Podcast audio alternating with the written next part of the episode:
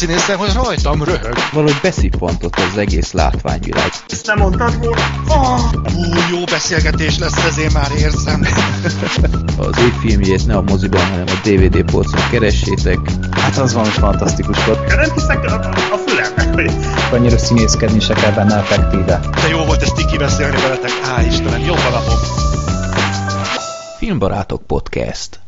Sziasztok, itt van a 106. Filmbarátok Podcast. Ezúttal TeamSpeak-en próbálkozunk. Tettünk egy kisebb utat a Skype-tól a Zencasterhez, és most itt a TeamSpeak-en vagyunk, és ezúttal csak hárman vagyunk itt az adásban. Itt van Gergő. Sziasztok! És itt van Zoli még. Sziasztok! És én, Freddy. Szia, na, Freddy. Szia Zoli. Szia Gergő. Sziasztok!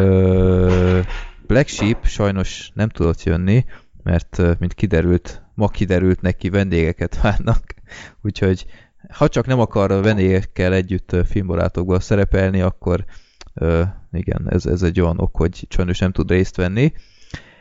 Na, szóval TeamSpeak.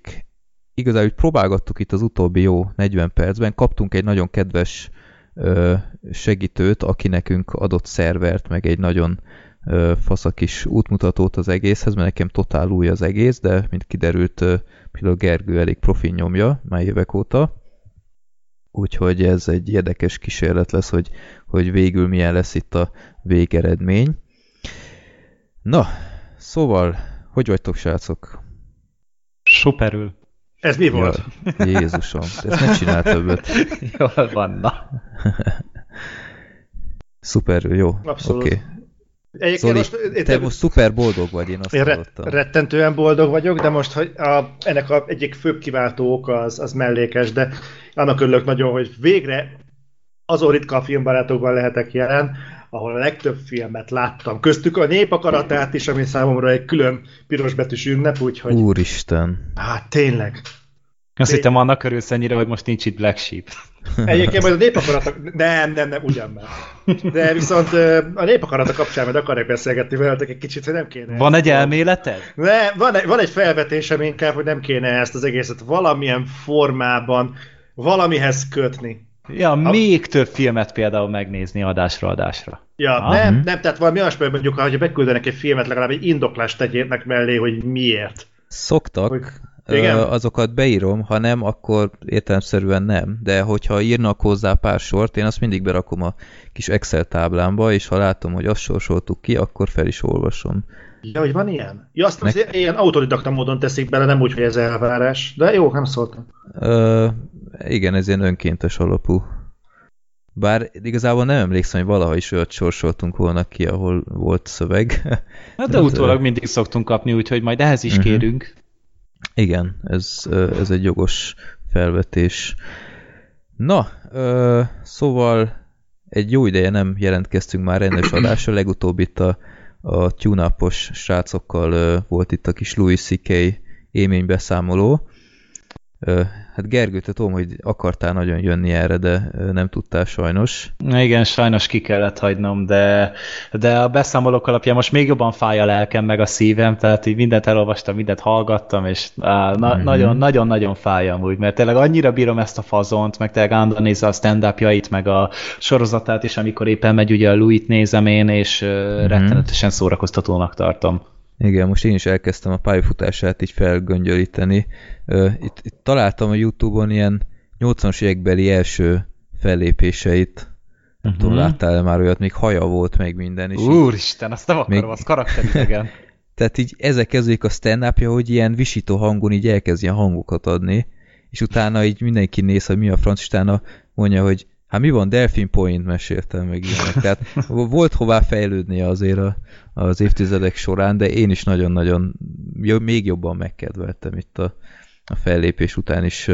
Múltkor ma azt néztem, ahogy a Jeopardy-ben szerepelt az amerikai quiz műsorban. Az is meg is nyerte. Na, spoiler.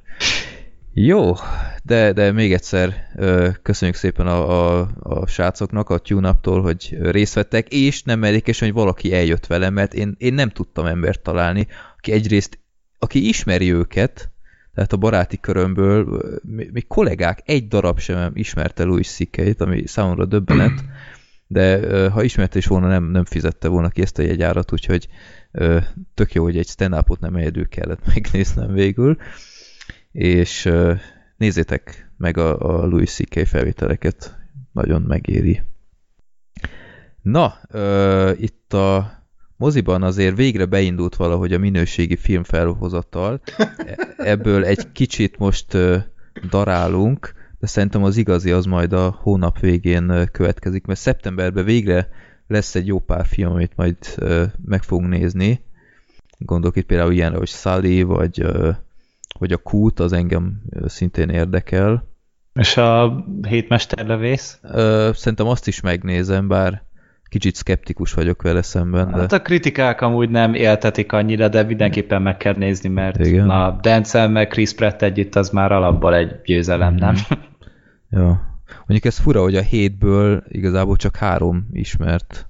Hát azért én a többit is ismergetem amúgy, úgy Peter Skarsgård például, vagy a várja, mindjárt megnézem. Hát ott volt az a koreai, azt mondjuk ismertem, a I Saw the Devil, meg ilyesmi, de azért nem befutott nevek. Tehát furcsa, hogyha egy ilyet összehoznak, akkor mondjuk miért nem 7 többé-kevésbé ismert. Ja, hát Ethan Hawke, meg Vincent D'Onofrio, tehát azért ezek arcok. Ezeket én bírom. Úgyhogy, de én ezt meg fogom nézni, főleg, hogyha lesz feliratosan, akkor meg nagyon meg fogom nézni, de ja, meg hát most a rendezőnek is azért így a filmjeinek a felét szeretem, úgyhogy már az is valami igazából, hát ez is a jobbik felébe fog tartozni. Jó. Meg azért lesz szeptemberben még valami, amire fölhívnám a figyelmet.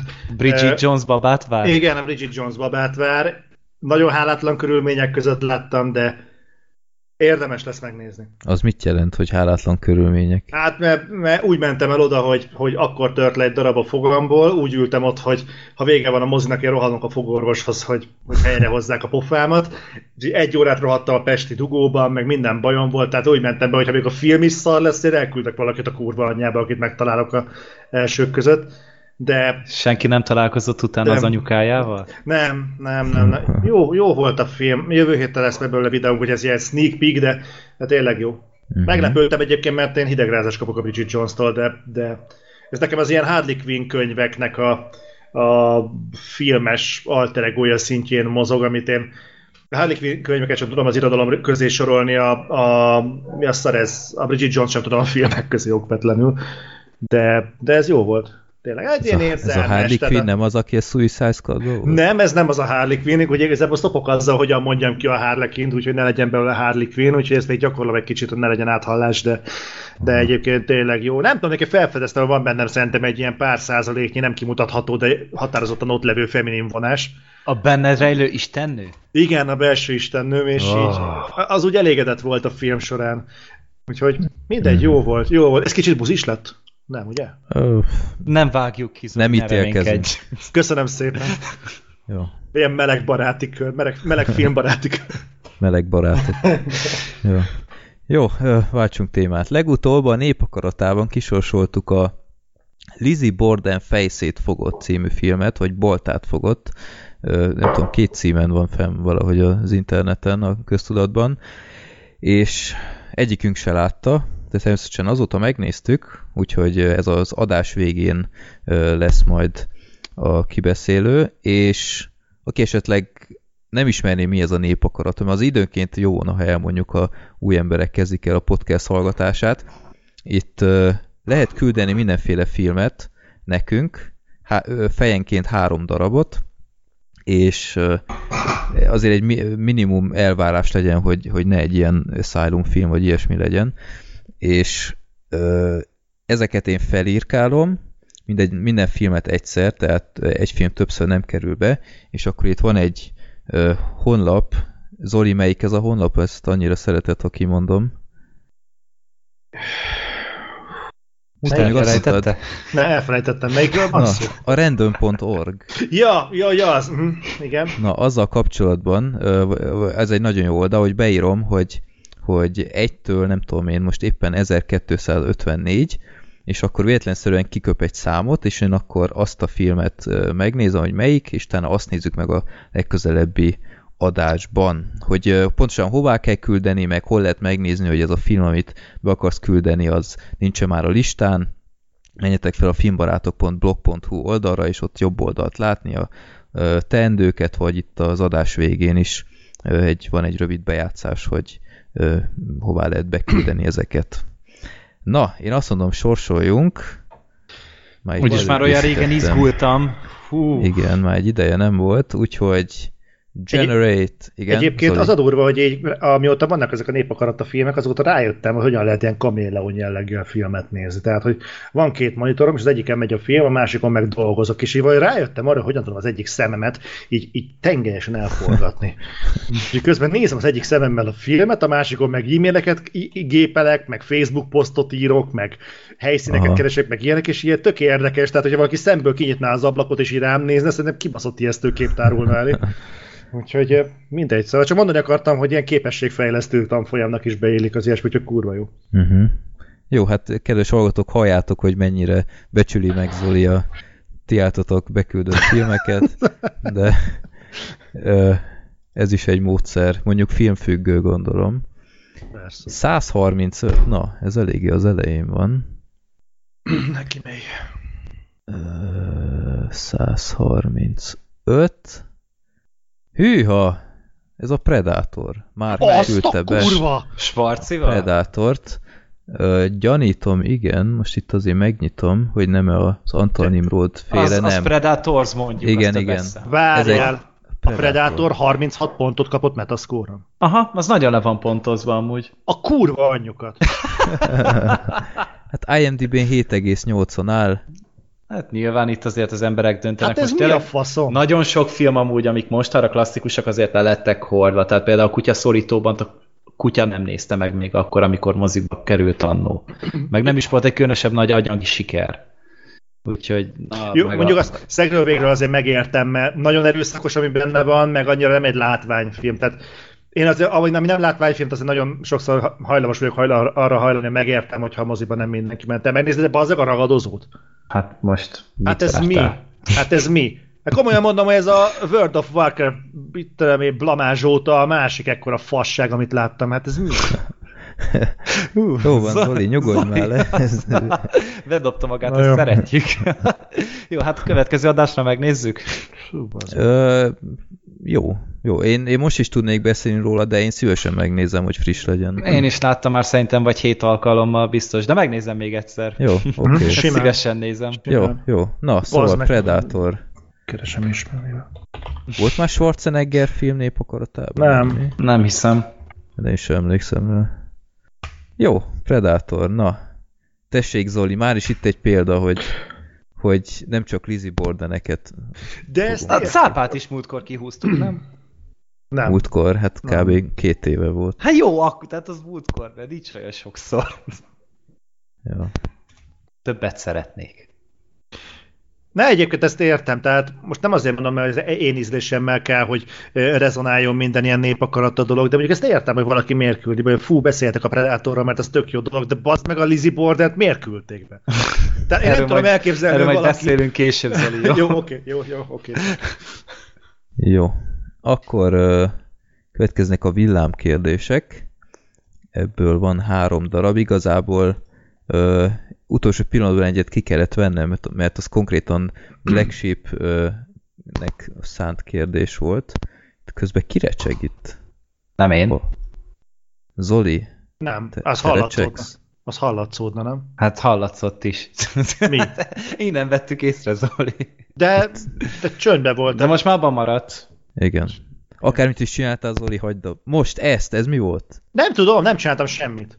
Vagy én vagyok? De miért csak nem is hallom? Nem, egy ilyet hallok, hogy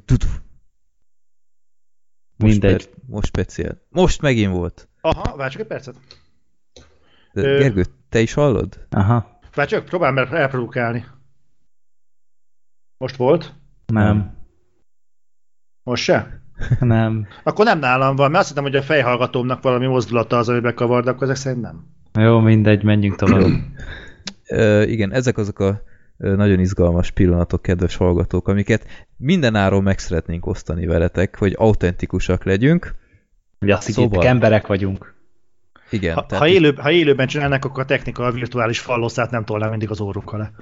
Igen, hát meg aki látta a 100. adást, az tudhatja, hogy nálunk ilyen hang problémák sosem állnak fenn, úgyhogy itt az ékes bizonyíték. Na, első kérdés Dolphintól érkezik, egy nagyon érdekes téma következik szerintem.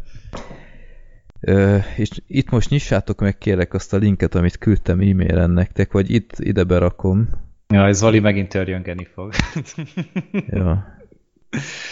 Jó, szóval de, nem tudom, hogy miért osztották meg ezt a linket amúgy mindenhol. A BBC, csomó filmes blogon beleszaladtam. Hát mert BBC. És akkor mi van? Hát a BBC-ben is hülyék vannak. Jó, na szóval a kérdés Dolphintól. Kérlek a következő adáson beszéljetek a BBC top 100-as listájáról is. Nagyon kíváncsi lennék a véleményetekre, főleg az első film létjogosultságára. Beküldeném világkérésnek, de ez szerintem hosszabb beszélgetés lesz. Köszönöm. Na, igen, nézzük meg ezt a listát. A csatományoknál is megtaláljátok. Itt igazából az történt, hogy a BBC fogta magát, és összeállított egy top 100 filmet. Jézusom, Zoli, fújítasz! Bocsánat. Free Willy is itthon. Jó, na, szóval összeállított egy top 100 filmet a 21. századból, és hát elég érdekes. Tehát nekem így az első benyomásom az volt, hogy az, aki ezt a listát összeállította, az éppen valami, ez a hosszú pálcikás cigit szívja egy monoklival a szeménél, és közben kaviárt szürcsöl, és mindenkit lenéz, aki nem úgy gondolkodik a filmekről, mint ő. Tehát csak vegyük itt a listát. Azért várjál, még vegyük alapul, hogy 177 kritikus kérdeztek meg 36 országból. Tehát azért ez eléggé szerintem szétszórja az embereket. Jó, akkor képzelj el pont ugyanilyen embereket, akit előbb mondtam, csak egy sokkal többet. Egy kórait, egy eszkimót, meg egy ausztrált, akinek igen. Egy krokodilbunda is, bunda, páncél is van a hátán. Úgy. Hát, ja. Jó, kezdjük el az első helyjel. A Népakarata filmünk volt. Pontosan, és nem az Adél és a múmiák rejtélye, hogy az első hallgatók már egyből rávágták. Nem, a David Lynch féle Mulholland Drive. Mi a tököm? Hát most az a baj, hogy jaj, mi nem értünk a filmekhez, srácok, mi koccanézők vagyunk, és ezek az emberek értették ezt a filmet, ami amúgy kurva nagy teljesítmény, tehát én nem értettem, szerintem hülyeség, de felmész IMDb-re, ott is tök magas pontokon van, meg ez mit tudom én, hány díjat besöpör, tehát így valószínűleg ott van abban a szarban az rejtett mazsola, csak mi nem találjuk meg. Jó, vagy... hát abban egyetértettünk annó, hogy egy érdekes film volt meg minden, de abban is egyetértettünk, hogy nem értettük, mi történik épp, de elfogadtuk, hogy... Lehet, hogy nekik valaki elmagyarázta. Hát nyilván, vagy csak, nem tudom, ezzel akarnak okosabbnak tűnni, hogy ide berakták az első helyre. Egyébként az első helyzet nagyjából determinálja ezt az egész top 100-as listát. Tehát, anélkül, hogy spoilerezne az ember, tehát nézzétek meg, tehát ónyomorészt ebben művészfilmek vannak, vagy pedig olyanok, amikről nagyon-nagyon sokat lehet beszélni, és itt most nem azt mondom, hogy ez okvetlenül a jó filmnek az ismérve, de ha arra gondolunk, hogy a sráckorról például mi is mennyit beszéltünk, pedig a sráckor azért nem egy olyan mű, ami azért felférne mondjuk egy 100-as listára, ami miatt emlékezni fogunk a 21. századra. Eleve nem értem a címadásba aznak, hogy a 100 legjobb, a 21. század 100 legfontosabb filmje. Mi ez? Úristenem, tehát 16 év telt el az 21. századból. Tehát de amúgy ezeknek a nagy része szerintem jó filmek, tehát amiket látok, én amúgy, amikor ilyen 100-as listával találkozok, mindig azt nézek, hogy egyáltalán rajta van-e a listán, és akkor az már elég. A helyezés az már amúgy tök mindegy. Most persze mindenki jó filmnek tartja ezeket, van, aki feljebb teszi, van, aki lejjebb teszi. Az a lényeg, hogy szerintem rajta legyen a lista, mert itt aztán a helyezés tényleg nem jelent szerintem semmit. Hát azért mondjuk egyetértek ebbe, de mondjuk abban nem, hogy azért legyen már egy tólik, tehát azt nem mondja már el nekem senki, hogy a Requiem egy álomért annak mondjuk 100-adiknak kell lennie, mi mondjuk most mit mondjak neked, mondjuk ahhoz képest például a Wall Street farkasa, az 22 ponttal feljebb van. Hát most mindeztől jó film, vagy a Grand Budapest Hotel 21-ként így kb. Olyan filmek előtt, mint a Itt a, mondjuk akár a Dark Knight, amit Gergő például... Az hanyadik helye? Ó, 33. Hát, 33. Az egyel a Saul fia előtt. meg a... Nem tudom, ilyen Zero Dark Thirty, meg ilyenek így ebbe benne vannak. Az lentebb van, remélem. Nem, az a... Ja, hát jó, hát úgy feljebb végül is a... Jaj, most itt előbb pont láttam, ha hol vagy. Az 56. 56, igen. Jó, mindegy, mindenhol lehetnek botlások, rajta van amúgy a, hogy hívják, az bombák földjén is, na hát az se sokkal. Tehát ilyenek vannak egyébként, 51. az Inception, és 48. ez a 2015-ös Brooklyn. Brooklyn. Most... Tehát így én nem vagyok egy blokkvető elfogy, de Saoirse Ronan filmet elfből nem teszünk toplistára. Hát ez szép volt, Zoli. Vagy 14. hely az Act of Killing, az a dokumentumfilm. Azt még láttad is, Gergő, ugye? Én nem. Vagy azt a Black Sheep láttad. Igen. Talán. Jó, na mindegy, szóval ez sem egy olyan film, amit én kifejezetten odaraknék, mint a legjobb filmek. Szerintem nehezen háborogjuk. Nézzük a jó oldalát. Például itt van a There Will Be Blood, mi ez a Vérző olaj. Nemrégen láttam, hogy tényleg egy atomkemény film. Akkor itt van a megosztó, azért tegyük hozzá. A Makulátlan elme örök ragyogása, az Jim Carrey-s film, ugye. Akkor itt van az Ember gyermeke, tehát az egyik legkorszakalkotó modern sci-fi szerintem most, ami nemrégen készült. Akkor Mad Max 19. Mad Max, a Zodiákus, rengeteg az összes David Fincher film szerintem, ahogy itt van. A Faun labirintusa, ami az egyik leggyönyörűbb ilyen sötét mese, amit én valaha láttam. Akkor mi van még itt? A közösségi háló, az utolsó él, ugye ez a Spike Lee film, ezt szerintem egy hete néztem meg talán. Afölött ott van a Memento, ami szintén egy szenzációsan jó film, a Wall-E, Oldboy, jó, azzal vitatkozni. Mások élete ott van. Jó, nem azt vitatom, tehát nyilván, hogyha a BBC összerak egy 100-as listát, akkor abban nem lesznek szarfilmek, tehát nyilván nem egy szarfilmek 100-as top listáját akarták összerakni. Tehát nyilván nem erről van szó, én azt vitatom, hogy azért nyilván nem lehet megfelelni mindenkinek, de azért vannak olyan triviális dolgok, amikben azért úgy megkérdőjelezni. Tehát pont egy BBC-nél azért ez úgy durva, főleg az a kritikus terület, mit teszel a top 10-be, nyilván. De az, hogy azok a top 10-ben vannak olyan filmek, amiről azt sem tudom micsoda. Tehát ez nekem nagyon durva. Tehát azért nézzünk egy pár filmet, nem keveset, de például ez a Separation, azt sem tudom, ez mi. Ez egy iraki film volt, hogy ez egy nagyon nagy hírverés kapott még. De ez top 10-es film. Hát állítólag jó volt. Two. Hát nézd meg magadnak. Hát, Zoli, amíg nem láttad őket, addig nyilván nem érdemes azon háborogni, hogy rajta vannak-e, vagy hogyha rajta, akkor miért. Értem, én persze attól, hogy nem láttam még, nyilván lehet jó, de azért...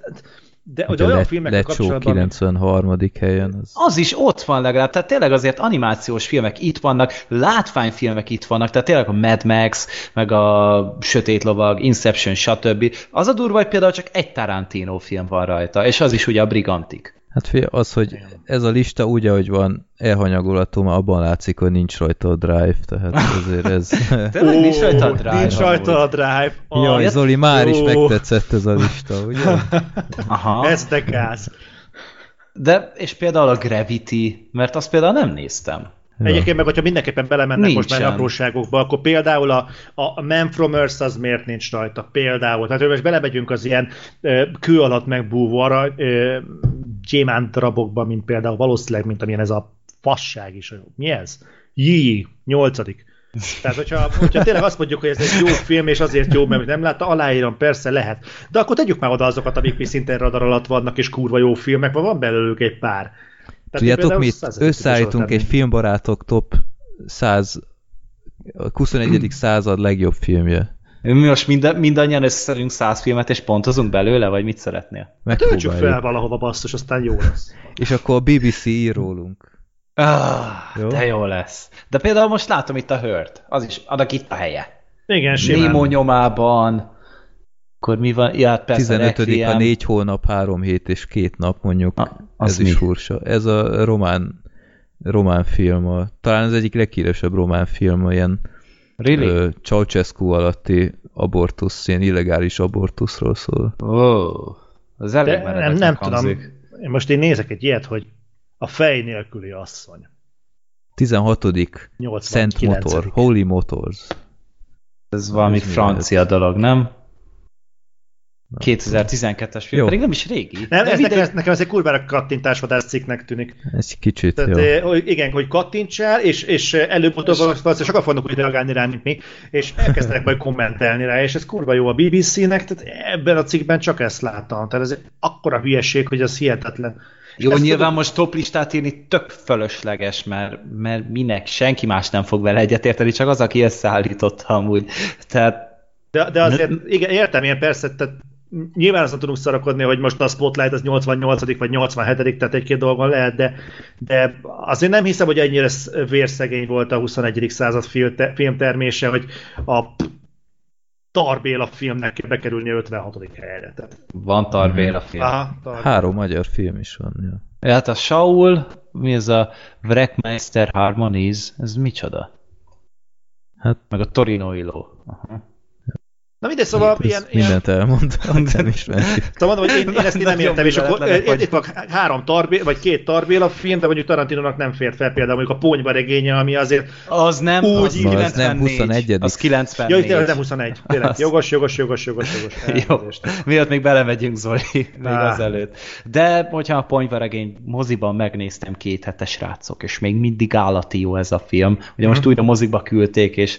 Volt előttem egy csáva, azt most nem tudom, hogy először látta, vagy ekkora rajongó, de az olyan üvölt fel, röhögött rajta amúgy szinte végig, és nem mondom, tényleg amúgy nagyon sokat lehet rajta nevetni, de azért ez már egy másik szint volt. Lehet, hogy be volt baszva amúgy, de ezt tényleg nem tudom. Gergő, nem tudom, hallottad a Louis C.K. adásunkat még? Nem. Már. Na ott említettük, hogy mellettünk 2-vel ült egy nő, de ilyet még életemben nem hallottunk, így ordítva röhögött. Aha. Tehát már agresszívan gyakorlatilag. És amikor azt hitted, hogy végre abba hagyja, hogy levegőt vegyen, akkor levegőt vett, és dupla hangerővel újra kezdte. Már egész sorok fordultak meg, hogy ki a fene ez, aki így nevet. Úgyhogy igen, vannak szuperlatívuszok még. Ez is valami ilyesmi lehetett akkor. Jó, nézzétek meg a listát, a csatornánknál megtaláljátok, lehet vele vitatkozni, és majd valamikor a távoli jövőben mi is összeálltunk egy ilyet, vagy... Hogyha majd egyszer már eljutunk addig, hogy láttunk 100 filmet, amire emlékszünk. Vagy a top 100 film 1993 és 95 között, hogy nem tudom, valami ilyen értelmetlen listát egyszer összeállítunk. A második kérdés Botontól... Kérdésem leginkább Gergő felé fordulna. Jaj. Annyi lenne, hogy ő szerinte melyik sorozatokat lenne érdemes elkezdeni, melyek a nyáron jöttek ki, és melyek azok a sorozatok, amelyeket az ősz folyamán mindenképp érdemes lesz figyelni, vagy belenézni. Tehát ami most nyáron kezdődött el?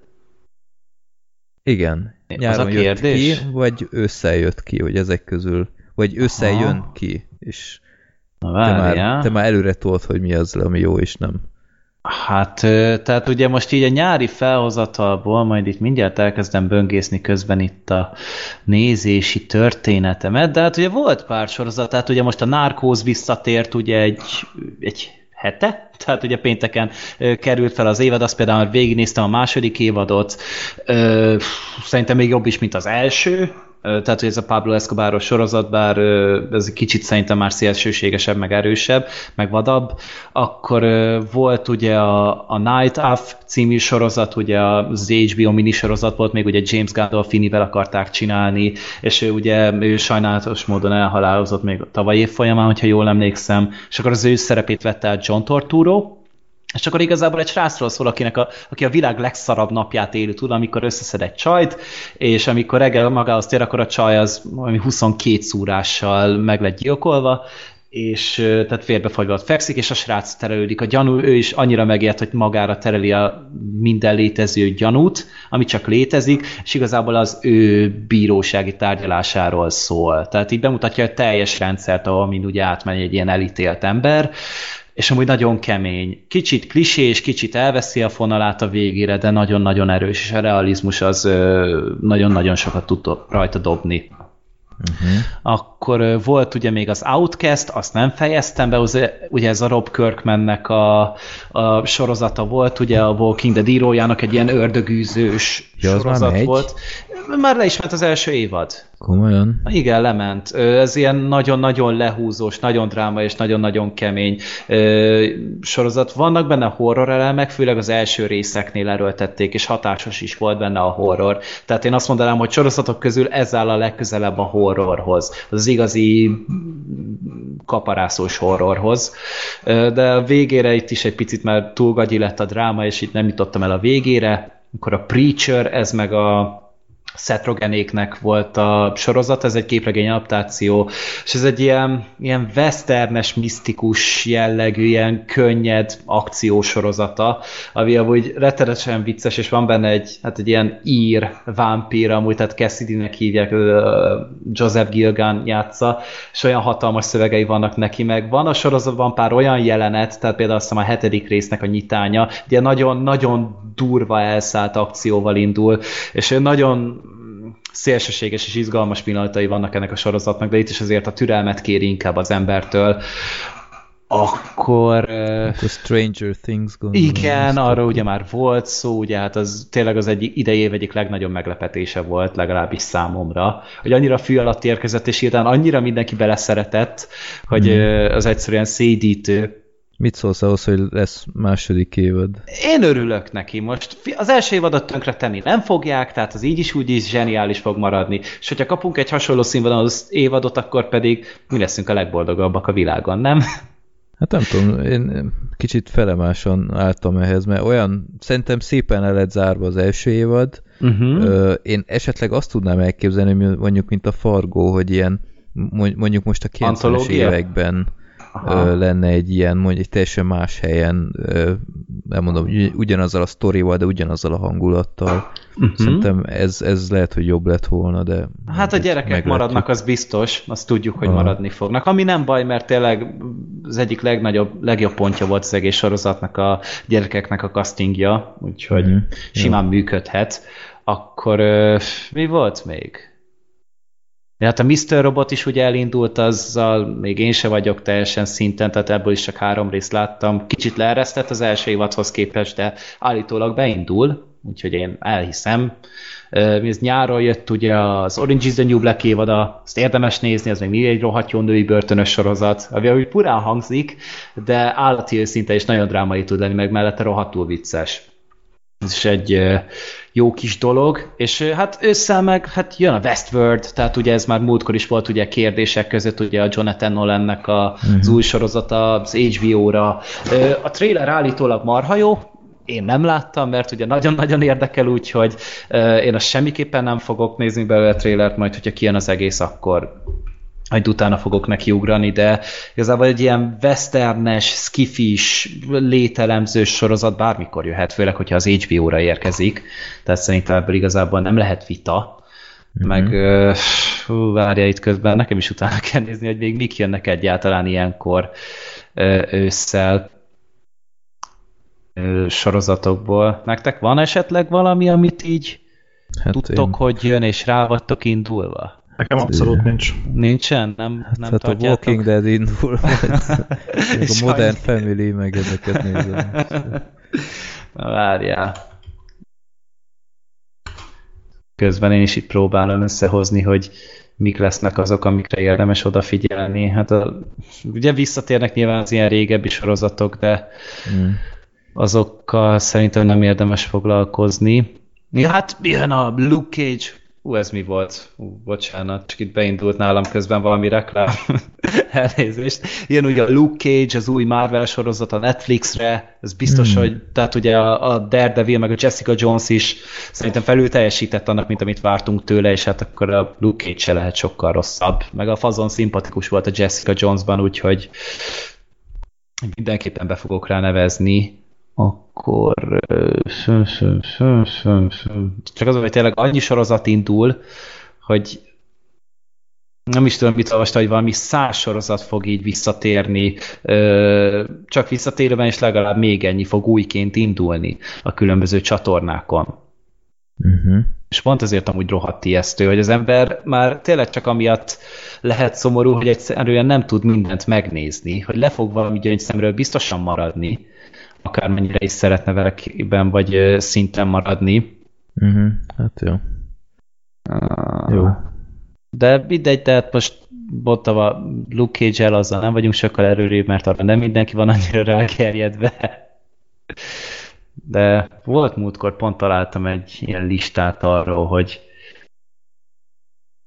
hogy mikre érdemes odafigyelni ezek közül. De nyilván ez attól is, meg az ember mennyire szánja rá az időt sorozatokra. De ezek szerint sokat. Én szeretem őket, tehát hogyha van valami, amit érdemes nézni, vagy tényleg leköt a trailer, vagy jó az alapsztori, akkor egyrészt mindenképpen szánok rá. Tehát olyan nincsen, hogy én azt kihagyom. Uh-huh. Maximum ott hagyom a francba. Jó. Várjál. Akkor folytassuk a harmadikkal, vagy? Hát, várjál, most már találtam egy ilyen top listát, hát itt mondanak valamit, amire még én is fel tudom hívni a figyelmeteket. Hogy vagy, Zoli? Tök jól figyelek. Még mindig jól? Aha. Esetleg kicsit... valamihez megkoztam a kedvedet, Zoli? Nem, abszolút semmihez. Nem, az a baj, hogy azokat a sorozatokat, amiket én folyamatában nézek, azokat sem tudom befejezni. Tehát elkezdtük a House of Cards-nak a Isten tudja már hanyadik évadát, az utolsót, és azt nem tudtuk befejezni.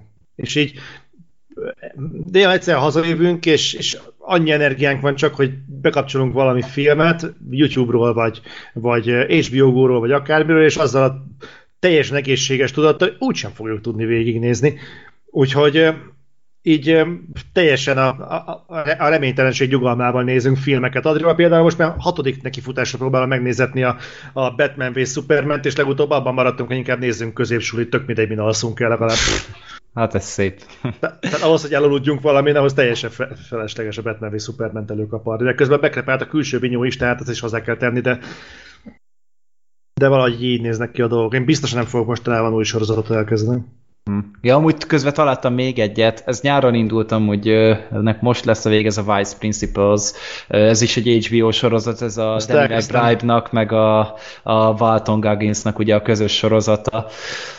Hát igen. Ritka nagy parasz sorozat, tehát arra fel kell készülni, hogy ilyen szintű bunkóságot nagyon-nagyon ritkán lehet találni, és az első rész szerintem annyira nem is érdekes, de így most arra így a 7.-8. részre én annyira rákaptam, tehát néha annyira hangosan tudok rajta röhögni, mert annyira jól működik amúgy együtt a két főszereplő, mert seggfej mind a kettő rettenetesen, de van bennük valami, mégis valami, amit így mögéjük lehet látni, valami kis mélység a karakterben, ami amúgy ilyen vígjátéksorozatnál fura, de például jó nézni az, hogy tényleg jön egy új igazgató az iskolába, és őt akarják kitúrni ők ketten. Tehát így kis, az a lényeg, hogy szemétkednek azzal a nővel megállás nélkül. És tényleg, hogyha az ember egy ilyen kis napi félórás bunkóságra vágyik, akkor mindenképpen érdemes belenézni legalább, mert picit ilyen kínos humora van neki, de hogyha ez valakit nem zavar, akkor hajrá, neki lehet ugrani. Mm. Jó, ennyi volt a tévé, mehetünk. A harmadik kérdés Bolditól érkezik. Nektek melyik a kedvenc Pixar mesétek? Igazából azért teszem fel a kérdést, hogy belegondoljatok, hogy mennyi zseniális művet köszönhetünk nekik, és igazából a Pixarnak hála született meg a felnőtteknek szóló mese kategória. Gondolom egyből rávágjátok, hogy agymanók. Én is imádom, de azért voltam múltban is jó pár gyöngyszem. Amúgy az én nagy kedvencem a Hihetetlen család. Szeretném még megköszönni a munkásságotokat, csak így tovább, Boldi. Gergő, ez tőled jön. Most már nem csak a széken volt, de most már helyre. De te mind ülsz villamos széken, igen, vagy mi az Isten dolog? Villamoson vagy? Nem, csak illeszkedik az egyéniségemhez. Ja, értem. Egyébként a kérdésre válaszolva, én most így hirtelen azt mondanám, hogy Wall-E. Ha az agymanók mellé tesszük, akkor Wall-E, de egyébként szerintem érdekes, hogy a Pixar, az szerintem tipikusan az a cég, aki egyébként fejlődik. De egyre jobb és jobb filmeket tesz le az asztalra. Hát és azért volt egy hanyatlós korszakuk pár éve. Persze, persze. Ezt a Verdák élet én sem tudtam, meg a Repcsik, meg az ilyen fasságokat, ezt én sem tudtam értékelni. Az nem Pixar. Az nem Pixar volt? Repcsik? Az Disney hát volt. A Verdák az egy, bármint bocsánat, a Repcsik az egy Verdák spin-off film, és de ezt Disney. A Disney csinálta, az Disney Animations. Ja. Tuti? Uh-huh. Tuti. Akkor 100%. Ezt már néztem, oké. Okay. De nekem ez a Verdák az így teljesen nem kimaradt az elsőt, még megnéztem, hát azt sem éreztem annyira. Főleg, hogyha azt nézzük, hogy azért volt mellette mondjuk Wall-E, meg Agymanók, meg tényleg Hihetetlen család, meg ezek. De én a Wall-E-t és az Agymanókat mondanám, mert szerintem tényleg olyan, hogy nem egyszerűen csak jó, de azt szerintem bármikor megnézhető, és bármikor ugyanazt a hatást váltja ki. Gergő? Hát az vagy nagyon-nagyon nehéz egyet mondani. Tehát mondja hármat. Pont annyit akartam amúgy. De tényleg egyrészt az Agymanók, tehát az csont nélkül, akkor hát a kérdezővel egyet kell értenem, a Hihetetlen család és a Toy Story 3. Tehát ez a három az a film, ami mind a három annyira el tudott kapni, hogy akárhányszor láttam, mindig könnyeket tud csalni a szemembe. És eszméletlenül kreatív, és érzelmes, és vicces, és átgondolt, és minden ott van ezekben, ami miatt egy mese kortalan tud lenni, és bármilyen korosztálynak meg lehet mutatni. Jó, hát akkor én is a Toy Story 3-at messze-messze a legtetejére raknám. Másodiknak mondjuk én a Szörnyertét mondanám. Én azt nagyon szeretem. És harmadiknak talán én is a Hihetetlen családot.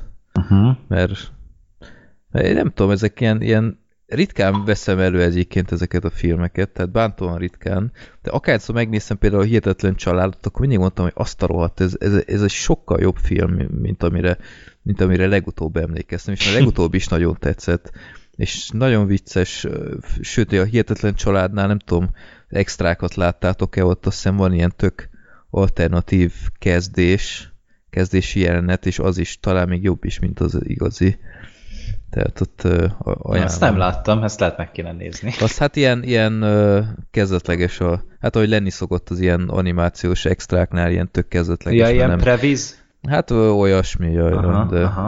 Na, azt majd mindenképpen, mert tényleg annyira szeretem. Lehet, hogy idén láttam a Hihetetlen családot is, vagy tavaly év végén valamikor, nem tudom, de akárhányszor láttam, meg tudok érte őrülni. Jó. Igen, hát így gyakorlatilag tényleg csak minőségét adtak ki a kezük közül, kijöjjön talán azt a vulkános előfilmet. Meg a Verdák, előtt, meg a Merida. Meg, igen. Mondjuk én a Szörny Egyetemet is szeretem. Az is rendben voltam. Nyilván nem egy liga a Szörny RT-vel, de én teljesen élveztem. Na, akkor is érkeztünk az első filmünkhöz, és most itt beírnám, hogy hol tart a rögzítés, de én itt nem találom. Hát nincsen, már én is néztem. Fasza, akkor extra munka Fredinek. Hát olyan 50 körül kezdtük el amúgy a felvételt. Aha, jó, hát nincs kedvem most számolni, úgyhogy majd akkor visszahallgatom. Első filmünk a Vaksötét, amit én speciál, ha nem vagytok itt ti, és nincs itt az internet, akkor lehet, hogy kihagytam volna, de nagyon örülök, hogy rávett gyakorlatilag mindenki, mert egy nagyon-nagyon kellemes élmény volt, és ezt láttuk mindannyian. Mindannyian. Zoli, mindannyian. Szuper. Na akkor Zoli, te csináltál is róla a videót, ha minden igaz. Igen. Jó, akkor beszéljen a Gergő a filmről, úgyis olyan keveset beszéltél mostanság, hogy egyrészt miért akartad megnézni ezt a filmet, és hogy miről szól? Hát, tehát kezdjük azzal, hogy miért akartam megnézni. Aha. Fede Álvarez. Nagyon egyszerű, tényleg. Én nem vártam sokat amúgy az Evil Dead remake-től, és ahhoz képest egy hatalmas élmény volt számomra. Itt tényleg egy ilyen modern, definitív horror volt kb. Tehát tényleg egy olyan horror élmény volt, egy olyan igényesen elkészített és prezentált film volt, egy első filmes rendezőtől, hogy aki úgy fogékony erre, az mindenki csegre ültetett szerintem. Tehát mindenki egy pozitív élménnyel távozott arra a filmről.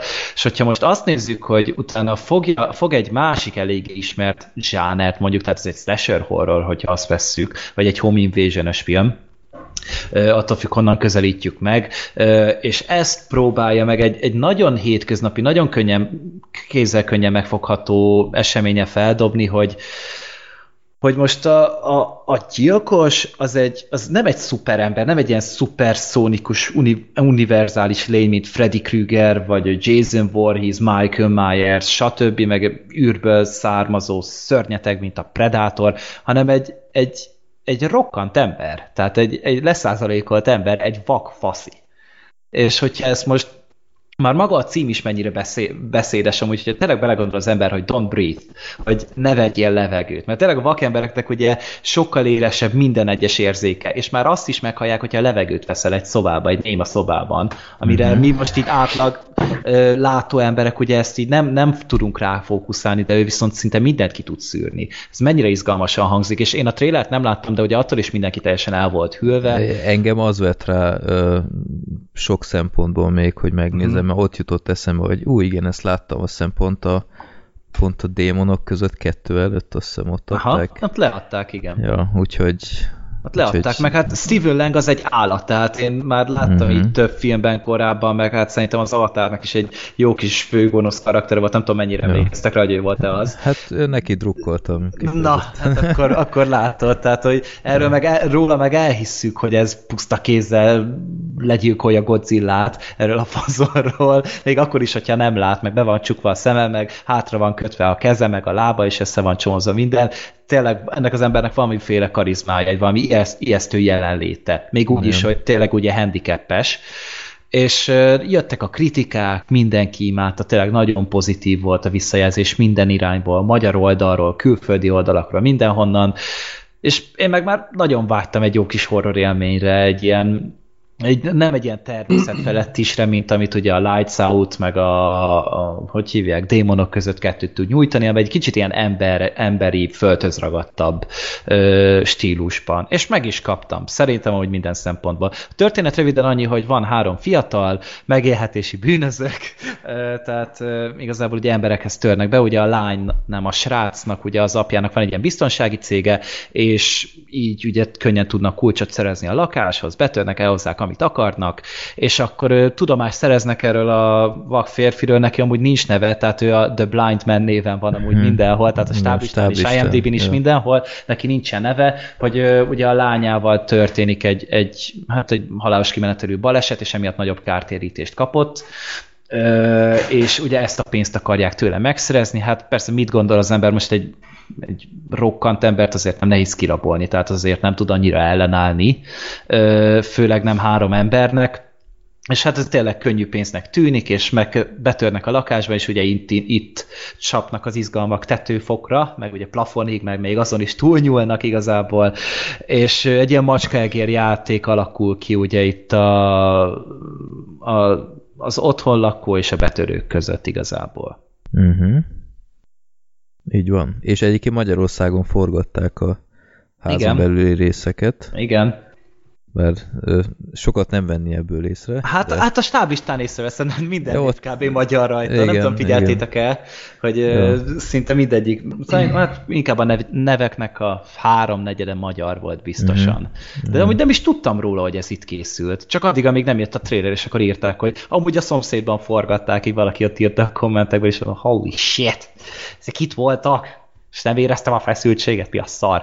De tehát amúgy most ez ilyen kis apró adalék, nyilván most, hogyha Venezuelában forgatják, akkor ugyanott tartottunk volna szerintem. Ja. Nem is tudtunk erről, hogy bár nincsenek ilyen nagy nevek benne, hogy erről különösebben cikkeztek volna. Hát annyira nem, de szerintem így ezzel a filmmel lassan azért így Fede Álvarez így fel fog oda törni. Ő is egy ilyen sztárrendező lesz szerintem lassan. Tehát még a következő filmet durrant, és akkor tényleg meg lesz az új John Carpenterünk, vagy Wes Cravenünk, én azt mondom. Igen. Lehet, hogy amúgy ez túlzásnak hangzik meg minden, de rám hatalmas hatást gyakorolt ez a film. Igen. Tehát rettentő izgalmas volt, tehát igazából már az elején mondjuk, nem tudom, egy jó 20 perc még a házon kívül játszódik, de nagyon szépen szerintem felépíti az egész sztorit, és onnantól kezdve, hogy benn vannak a házban, a film nagy részében, fogalmazok így, teljesen magával ragad az egész, pontosan kihasználja azokat a dolgokat, amiket kell. Tehát, hogy lecsapja az összes ilyen labdát, ahol amit az ember így elgondol, hogy oké, ezt ki kell használniuk, amikor egy vakember keres egy nem vakot, meg ilyenek, és ezekkel a film él is, tehát e szempontból nem volt semmiféle olyan rész, hogy ezt meg kellett volna csinálniuk. És igazából ebből az alapötletből teljesen kiaknázott mindent, kihozott mindent. És nem tudom, ami engem a filmben egy kicsit zavart, és ez most viszonylag kis rész ahhoz képest, tehát tényleg nagyon jó film, de... Jézusom! Bocsánat! Nem, csak hátrébb húztam a széket. Ez... Jó, kedves hallgatók, adományozzatok Gergőnek valami széket, vagy tudod, milyen kell neked, mint hogy az irodákban van ez a nagy kereklabda, ez a... Ilyen jogalabda? Jogalabda, olyan a nője majd. De nem annyira kényelmes ez a szék amúgy. Jobb, mint a bastrón. Jó, tehát az utolsó 10 percben, nem tudom, feltűnte nektek, ahelyett anélkül is belemennénk a részletekbe, az a filmnek 5 befejezése volt. Hát... És nekem ez nem tűnt már speciál. Hát szerintem engem nagyon idegesített már, hogy, és ráadásul a legrosszabb az egészben, hogy 5 befejezése volt, és messze a legjobbal fejezték be. Tehát nem szerettem az ilyet. Már a Gyűrűk ura utolsó része is tökéletesen élt ezzel, csak ott nem 10 perc alatt volt ennyire látványos az egész.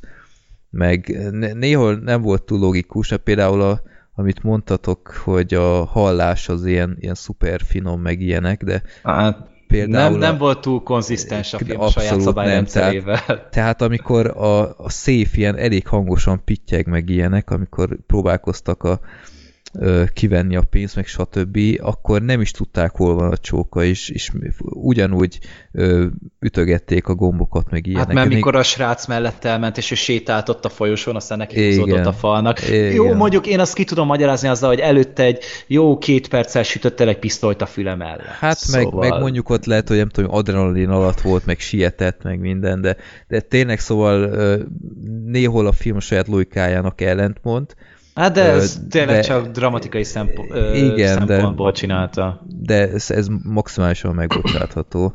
Hát mondom meg, tehát ilyenek voltak, meg például pár ilyen kontinuitásbeli problémát észrevettem, hogy amikor feljöttek a pincéből, akkor égett a lámpa, ugye amikor a pincéből nézték, és amikor meg kijöttek, akkor meg már le volt csapva. Na most kikapcsolta le azt a lámpát? Meg minek volt ott egyáltalán a lámpa? Ja, az öregnek nem kellett, az biztos. Jó, hát nyilván nem úgy építették azt a házat, hogy ott vakember foglak. Hát jó, de azért 3 vagy 4 éve ez vak volt, most annyi idő alatt már kiég az égő szerintem simán. Hát ha használják, de miért kapcsolná fel? Fel volt kapcsolva alapból. Ja. Tehát a faszi kapcsolta fel. Ezt nem értettem, de hát lehet, mindegy. Hogy nem tudta, hogy be van kapcsolva. Bár lehet, hogy annak köze van a pince titkához. Jó, mindegy. De amúgy a film fordulatos, tehát amúgy szerintem egy egészen érdekes fordulat van benne, és abból a szempontból érdekes, hogy én például meg mögöttem volt pár csaj, azok így felkeltek, hogy meg, így teljesen lesokkolta őket.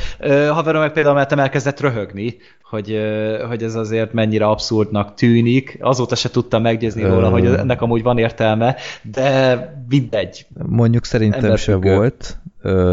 Gyanítom, hogy mire mondtad ezt, de ami a filmben egyébként még egy bravúr, hogy elérte viszonylag gyorsan, hogy a betörőknek kezdjünk el drukkolni, és nem a házigazdának. Hát mert annyira esélytelenek voltak. De nem csak azért, tehát ott azért adtak annak az embernek egy olyan fajta ilyen háttérsztorit, hogy az ember átálljon. Pedig én próbáltam úgy belekezdeni, hogy oké, én nem ezeknek fogok drukkolni, hanem annak az ártatlan öreg embernek, de aztán elérte a film, hogy ez ne így legyen tartósan. Hát félni kell attól az embertől, de nagyon. Tehát ami ebben a legnagyobb bravúr, az a hangkeverés. Igen, tehát, hogy minden egyes kis pici hangeffektet annyira csutkára tekertek, amennyire csak tudták, és minden egyes lélegzetvételnek, szinte még a pislantásoknak is hangja volt, meg ahogy ott jöttek-mentek a lakásba, és tudod, amikor még az elején úgy könnyelműen mentek, és mondom, bazd meg, hát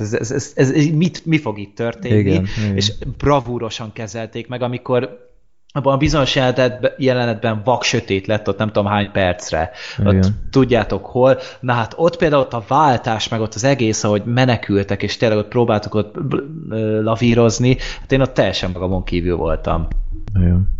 És na, amúgy olyan akkor... volt, mintha egy pici, mintha reszkesetek betörőket bekeverték volna a pánik szobával. Igen, tehát amikor jogos. Elindult a film, ott körbe ment a kamera a házban, tényleg, mint a pánik szobában volt, és az annyira gyönyörű volt, annyira jól használták az esnikteseket a filmben, igen. És most jöhet Zoli.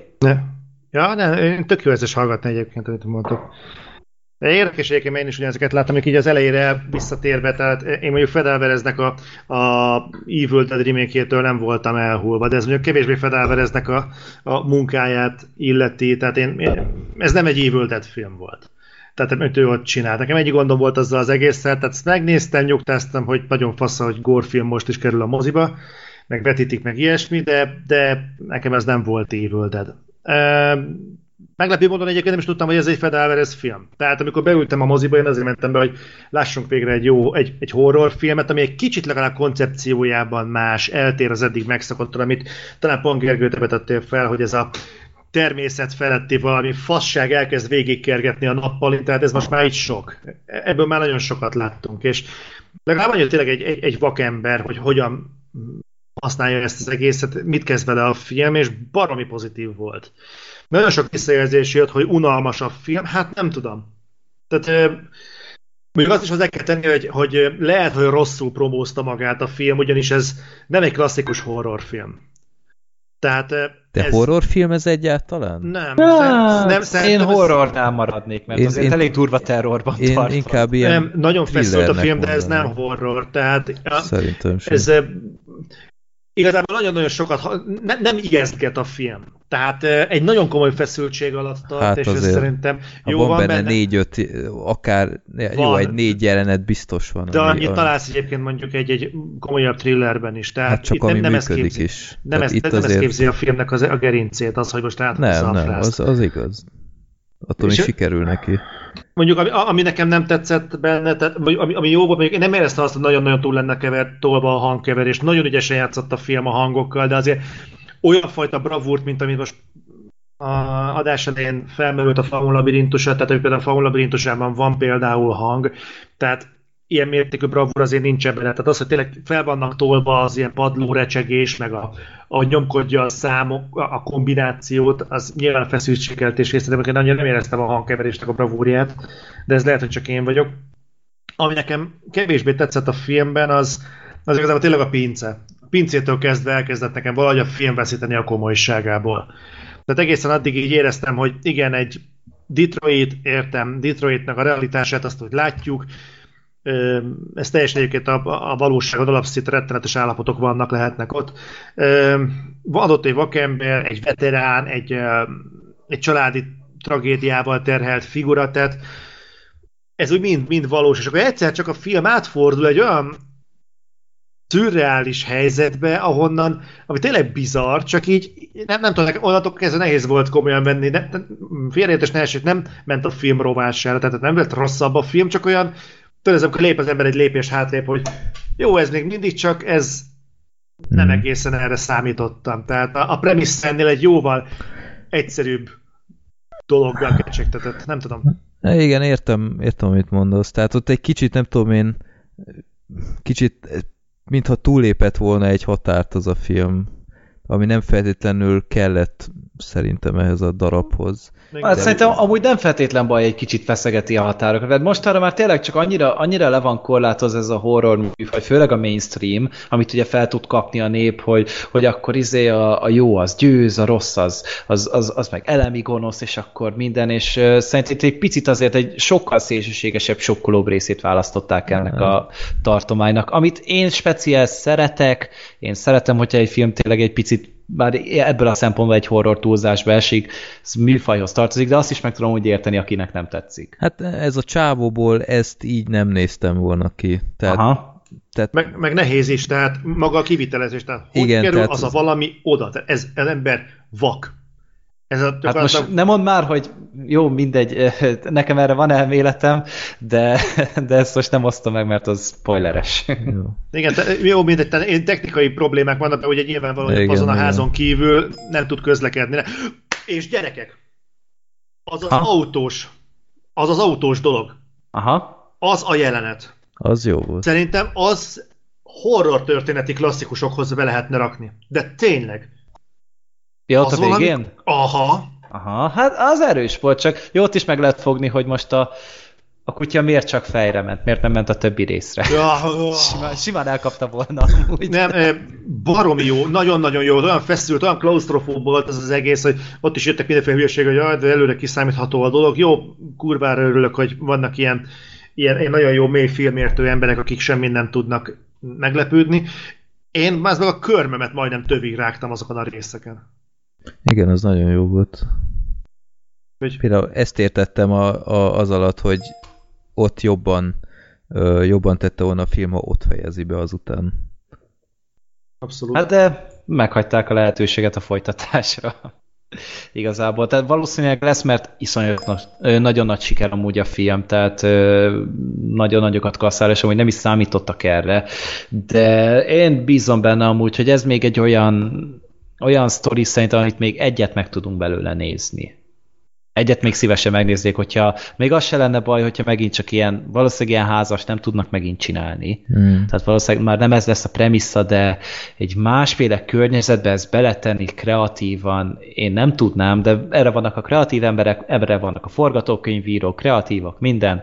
Csinálják meg, mert én egy ilyet még át tudnék élni új élményként. Én nagyon szívesen megrendelnék rá, és adnék érte pénzt. Abszolút. Jó. Úgyhogy ez mindenképpen a nyár egyik nagy durranása volt számomra. Tehát ez a Don't Breathe, így a Star Trek mellett mondjuk. Uh-huh. Jó, úgyhogy nézzétek meg mindenképp. Nem mondom, hogy kell hozzá egy kis ideg, mert el tudom képzelni, hogy egyes embereknek ez már sok, akik nem bírják az ilyet, de nagyon, nagyon jó kis filmélmény. Nem tudom, itthon egyébként nézték? Nem tudom. Nem volt közönsége neki amúgy rendesen Magyarországon is. Tehát amikor én néztem, akkor is amúgy egészen szép állapotok voltak a moziban. Én bízom benne, hogy azért rá fognak erre kapni az emberek, mert tényleg, jó, most tényleg nem akarom szídni itt a démonok között, mert tényleg egy szenzációsan jó film az is. Csak ez egy picit másféle megközelítését adja a horrornak, és ez is annak számít.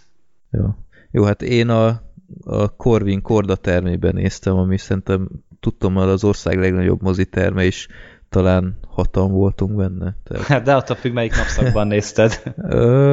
Hogy néztük? Annyira nem. Hát ilyen kora délután. Tehát ott azért szoktak már nézni emberek filmet, de mindegy, szóval akkor nézzétek meg, amíg lehet. Mindenképp megéri. Na, a következő filmünk... Várják, közben mondom, a Vaksötétet már jelenleg több mint 50 000 látták. 52 000 nézőnél tart. Az durva. Ja, úgyhogy nézegetik az emberek, úgyhogy remélhetőleg ez még feljebb is fog kúszni. Azt lehet tudni, hogy melyik volt az a lightos, Lights Out. Lights Out-ot? Azt hányan nézték? Mindjárt megnézem, majd menjetek tovább, addig azt lenyomozom. Csak azt mondom, mert abból egy elég jó keresztmetszetet lehetne látni, hogy horror és horror között mekkora az érdeklődésbeli különbség. Beindult, tehát itt Magyarországon sok ideig a horror ilyen totál vesztett pozícióból indult mindig. Aztán valahogy jött annak idején a démonok között, és az egy nagyon nagy közönség siker volt, és onnantól kezdve kicsit, mintha ráharapott volna a magyar közönség újra. Tehát valami mindenképp beindult. Tehát nem véletlenül az ilyet, hogy ezt az akasztófát, meg ilyen szarokat behoztak, mert láttak benne potenciált a forgalmazók. Nem tudom, időközben megtalálta-e. Hát az is eljutott 50 000-ig biztosan. Aha. De még már eljutottam, most amerikai találtam véletlen. Hát azért szerintem ugyanazt a kört fogják kb. Befutni ezek a filmek. Hát nem, 70 000-ig is eljutott például, ahogy láttam. Szerintem 80-90 000. Aha, ja, Magyarországon 80-90 000 jegyig jutott szerintem. A 100 000 valószínűleg nem lett meg neki. Az elég derekos. De ez tök jó, mert akkor kijelenthetjük igazából, hogy ha minőségi görbe két ennyire ellentétes pólusán lévő horrorfilm bevonz ennyi embert, akkor van gyakorlatilag egy fix horror néző moziközönség idehaza, ami kurva jó hír. Én abban bízom, hogy ennek örömére talán behozzák az új Blair Witch filmet, ugye a ideglelésnek az új részét. Nagyon remélem, hát ugye most azt hiszem jövő héten lesz az amerikai premier. Egy filmfesztiválon már bemutatták, ott szerették amúgy, tehát ilyen horrorfesztiválon azt hiszem, vagy valami közönség találkozón bemutatták, és ott szerették. Hát és én nagyon bízom benne. Az elsőt, meg a másodikat is. Te azon ott voltál. Én másodikat moziban néztem. Tudom, ezt már mondtad. Ja. És nem olyan rossz az a film szerintem, de mindegy. Nagyon-nagyon amúgy dobálják rá a kakát, ahogy csak bírják. Ja, te nem láttad? Nem? Én még nem, de lehet meg fogom nézni. Mert az elsőt amúgy én szeretem, én többször láttam. Nem tudom, a második egy teljesen más koncepcióval indul. Meg az eredeti koncepcióról is itt hallottam, hogy mit akarnak belőle csinálni. De mondom, majd kicsit jobban belásom magam. Aztán, hogyha ezt behozzák Magyarországra, akkor lehet, hogy elővesszük. Na, nagyon jó. Az elsőről annak idején beszéltünk már, úgyhogy meghallgathatjátok. Aztán pont a Szirma is adásban volt. Jó. Akkor most érkezik, ha minden igaz, csak a Zoli. Nem tudom, látta még valaki? Micsodát? A Ben Hurt. Nem láttam. Mármint a 2016-osat. Azt nem láttam. A régit láttam, az 59-est. Aha. Jó, akkor hát Zoli, milyen volt a 2016-os Ben Hur? De Freddy-t is láttad? Én ezt meg nem nézem. Szerinted mi Freddy történelmi filmet? Miről beszélsz? Mert nincs benne űrhajót, simán megnézhet. Hát már elnézést, Gergő, én a régit azt szeretem. Tényleg? Persze. Kurva jó a régi. A régi, kérlek szépen, ilyen 4 lemezes Blu-ray platinum kiadásban is megvan itt, ahol extraként rajta van a régi némafilmes Ben Hur is, tehát alig várom egyszer. Ekkora fan vagy? Én pont múltkor filoztam ezen, hogy annak idején anyukám felvette ezt a tévében, és 5 éves koromba kellett, hogy legyen, mert költözés miatt igazából be lehet ezt határolni. 5 éves koromban én ezt a filmet minimum 2-szer meg kellett, hogy nézzem. Nyilván szart sem értettem az egészből, de a látványvilág az teljesen magával ragadott, és tudom, hogy végigültem ezt a 4 órát annak idején. Szerintem még nem is volt fent teljesen a film videókazettán, mert ugyebár ott csak 4 órás a határidő, vagy a limit.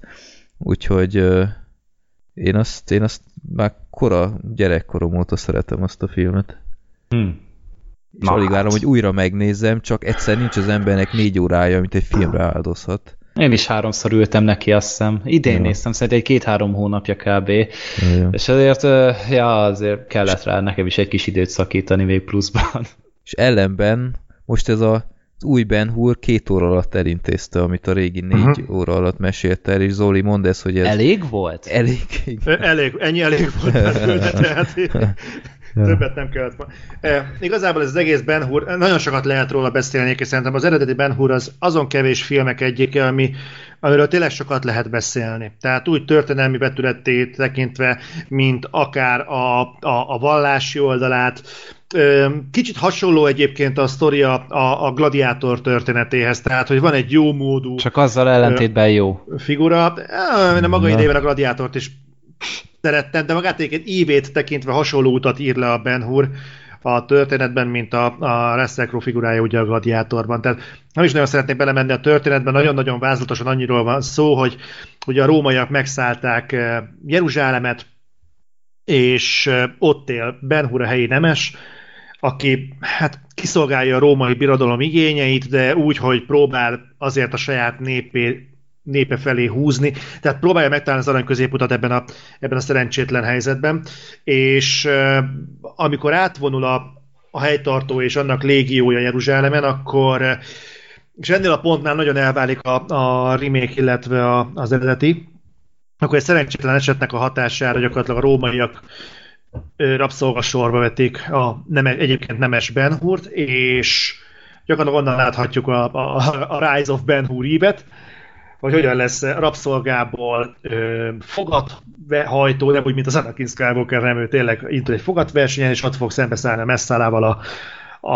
egykori barátjával, végül ítélethozójával, hogy megvívjanak a bizonyos legendás fogat versenyen. Nagyon-nagyon tömören, de ugye pont olyan időszakban játszódik, hogy megjelenik a názáreti Jézus, megjelennek a keresztény tanok, ezt valahogy belefűzik a Ben Hurba. Azért nem akarok ebben mélységébe belemenni, mert nagyon régen láttam az eredeti Ben Hurt, és nem tudom pontosan elhelyezni a különbségeket. Tehát ha valaki látta a Ben Hurt mondjuk egyszer, ne adj Isten kétszer vagy többször, mert az elég hosszú az eredeti, azt hiszem, 4 órás, nem tudom. Uh-huh. Ja. Akkor eléggé feltűnő lesz. Tehát az a baj az új Ben Hurral, hogy ez egy nagyon-nagyon klasszikus hollywoodi remake, ami úgy más filmnél is problémás lenne, de a Ben Hurnak kifejezetten fájó. Tehát saját videómban is mondtam, hogy nagyon kevés film van, ami ennyi Oscart kapott, mint a Ben Hur. Talán 2 film volt még rajta ki. Hát a Gyűrűk ura meg a Titanic. A Titanic, igen. Ez a 3, az 11 Oscar, azt hiszem. Ja. És egy ilyen film, ez azért tényleg úgy kéne hozzányúlni, hogy nem ez a szokásos pénzsóvár magatartásra, ami Hollywoodon egyébként nagyon sajnálatosan eluralkodott, hanem azért talán, nem is az talán, hanem konkrétan sokkal-sokkal több tisztelettel. Tehát nagyon érteni kéne az alapanyagot, és nem csak ismerni. És vázlataiban átvettek dolgokat, és ráismersz, hogy igen, ez egy Ben Hur történet, de mégis az az érzésed, hogy ez az egész egy nagyon-nagyon gyors éttermi változata annak, amit annó Ben Hur néven kaptunk. Nem tudom igazából pontosan elmondani a különbségeket, de minden ilyen. Tehát élből az a probléma az első, amivel nekem szembeötlött, hogy 3 figurát behoznak kapásból. Az egyik ugye a Ben Hur, a másik a Messala, és a harmadik pedig, hogy látjuk ugye Jézust. És az a 3 figura egyébként 2 lépés távolságból nem lehet megkülönböztetni őket egymástól. És hát a régiben a Jézus nem is... Nem is láttuk az szerepet. Arcát szerintem, igen, Jézusnak, igen, ott. Igen, és... Hát azt hiszem, vagy... Ja nem, várja, pont háttal volt, ugye? Amikor igen, sose például... láttuk az arcát. Aha, és ja. Vannak ilyen dolgok benne, tehát nagyon minden szájba van rágva, tehát nem bíz semmit a fantáziára. Amikor készítettem a bemutatót, akkor belenéztem a Ben Hurba. Pont azért, mert érdekelt a vége, mert akkora fasság van ebben, hogy ezt nem tudom elmondani, de elfogom most, mert most mennyi idő távlatából szerintem nem spoiler, mert úgyse fogja megnézni szerintem, akit eddig nem érdekelt. De viszont a szörnyű az, hogy azok az ízes, nagyon szépen kidolgozott és átvitt értelemben csipkézett párbeszédek, amik voltak az eredeti Ben Hurban, ahogyan burkoltan fenyegetik egymást, hogy érezzük, hogy itt van ez a 2 barát, de a Messala azért minden mondatában érezteti a Ben Hurral, hogy azért ő itt római, a Messala az meg csak egy jeruzsálemi nemes, aki, hogyha rossz fát tesz a tűzre, akkor a birodalom eltapossa. Gergő, te mit csinálsz? Pakolok. De kicsit halkabban. Bocsi. És az a fura egyébként, a borzasztóan szájbarágós a film. Rettenetesen, tehát nem hiszem el, hogy nem méltó a Ben Hur névhez.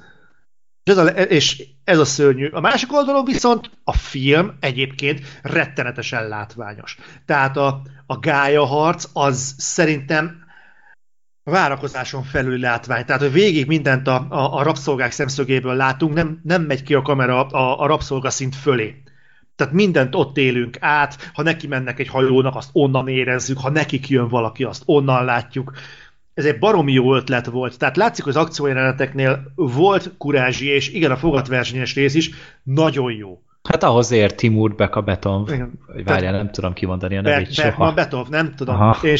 De az jó volt. Tehát ez tényleg ült. De a legfájóbb az egészben mégis az, addig már bőven tisztában van az ember azzal, hogy ez nem lesz a következő Ben Hur. Tehát ezt nyilván tudtuk. De a film olyan rohadt, pofátlan keresztény propaganda, amilyet még az életben nem láttál. Te úgy megváltoztatták a filmnek a befejezését, hogy beszarsz. Tehát konkrétan ez a romantikusan ellovagolunk a naplementébe. Halál, komolyan mondom. Tehát az a leprotelepes rész az nincs is benne? Vagy? Benne van. Vázlatosan. Van. És ugyanúgy az eső megtisztítja az embereket, meg akármi, de a Messala nem hal meg. Uh-huh. A Messala az a Ben Hurral ellovagol. A keresztény eső hatására ő is megtisztul a fertőtől, és együtt ellovagolnak Ben Hurral a naplementébe.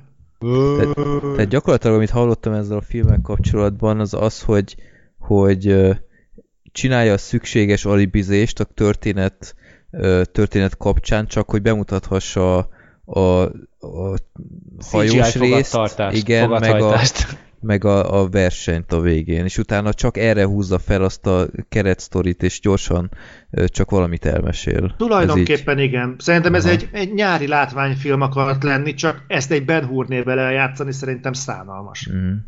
És milyenek voltak a színészek amúgy? Középszar, tehát igazából nem azt mondom, hogy nem lehet nézni, mert... Morgan Freemanen kívül nyilván. Annak a rasztály milyen...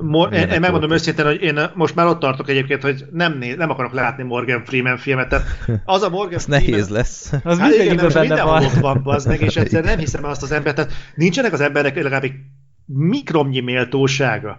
Hogy azt, hogy tényleg megőrülnek sorra ezek a régi legendák, ez nagyon durva. Hát amúgy valószínűleg szerintem csak nem akar otthon ülni, lehet unatkozik. Hát de bazd meg, akkor kezdjen el fonni, vagy mit, ássa fel a kertet, vagy jótékonykodjon. Csak vannak unokái. Szerintem forgatás közben is azon gondolkozik, ez játszik a játékán, hogy igazából akkor is arra gondol, hogy mikor mehet vissza fonni, megszőni. Mindegy, szóval nem jó film a Ben Hur. Vannak értékei, de azok főleg a látvány. Tehát a látvány. Majd YouTube-on megnézzük akkor a jó jelenteket. Meg az a legfurább egyébként, hogy alapvetően a Ben Hur mértékkel mérve egyébként rossz a film. Tehát baromira rossz mértékkel méri magát ugye a címből adódóan. Tehát beülsz egy Ben Hurra, és egy Ben Hur filmet vársz. Mármint az, aki látta ugye a filmet. De hogyha úgy mennél be, hogy ez mondjuk, mit tudom én, a Rise of the, mit tudom én, Ben Hur-like faszkalap, nem tudom. Az Asylum verzió. Igen, igen. Akkor nem lenne rossz, mert igazából az ilyen Transformers, meg Teen Ninja teknőcök, meg mondjuk a sablon Marvel szintek mércéjével mérve nem rosszak a párbeszédek. Alapvetően, mondom, vázlataiban azért ez egy Ben Hur film, és az még vázlatait tekintve sem rossz. Tehát tűrhető, nem azt mondom, hogy alapvetően nem szenvedne rajta az embert. Ez tényleg az a baj, hogy egy olyan filmmel próbálja meg azonosítani saját magát, ami viszont kurva rosszul áll neki. Na mindegy, nem akarok erről többet beszélni, mert csak ismételném önmagam, csak más szófordulatokkal, de igazából ennyi a Ben Hurnak, amit róla tudni kell. Igazából az a döbbenet számomra ezzel a filmmel kapcsolatban, hogy miben reménykedtek, mert teljesen egyértelmű volt, hogy a film bukni fog, mert egyrészt ez a sztori ma már nem életképes, tehát a mai fiatalokat nem fogja szerintem lekötni egy jeruzsálemi nem tudom én, embernek a sorsa. Nem hallott szerintem már, vagy lehet, hogy hallott, de biztosan nem látta a mai 20 évesek nagy része a régit, és éppen ezért nem is lesz semmiféle kapcsolata ehhez a témához, és a régi az annyira epik, annyira eposzi, hogy a mai napig megállja a helyét. Tehát azáltal, hogy a végén például a kocsis versenynél minden gyakorlatilag nem trükkfelvétel volt, tehát ott minden felépítettek, az elképesztő, mai napig elképesztő látvány az egész, és ezt nem tudják gyakorlatilag sokkal jobban megcsinálni, hiába próbálkoznak, max CGI-jal még rátesznek, de az igazinál nem jobb a CGI legtöbbször. Hát ezzel együtt a fogatversenyes rész, mondom, az rendben van, de tényleg jó, látványos, fasza. Ha nem tudnád, hogy ennek volt egy eredeti, akkor szerintem te is elismerően csettinteni, hogy bár ez fasza volt. Hát igen, de el se jutnék odáig, mert miért nézném meg? Tehát ez nem egy nézőcsalogató. Nem is voltak benne nagy színészek, mondjuk, ami... Morgan Freeman, jó. Sztárrendezése volt mögötte. Meg van még egy ilyen gond, hogy ez az állandó kézikamera, az. Hát ez viszont modern és hazomány. Igen, tudom, ez kurva modern, de van benne egy jelenet, amikor kuporognak az egyik ilyen ajtó, mi ez, boltív alatt, és beszélgetnek, és a kamerának semmi más dolga nem lenne, mint befogni azt a képet. De valamiért annál a pontnál kézikamerás megoldás mellett döntöttek, és semmi más nem történt, hogy kuporognak az emberek, és őket kell telébe venni, és bazd meg úgy remeg a kép, hogy ez valami rettenetes, és én nem tudok elvonatkoztatni attól, hogy annak a szerencsétlenek miért nem tudtak egy statívat adni. Vagy valamit a rárakja. Lehet annyira röhögött, vagy nem vette komolyan a dolgot.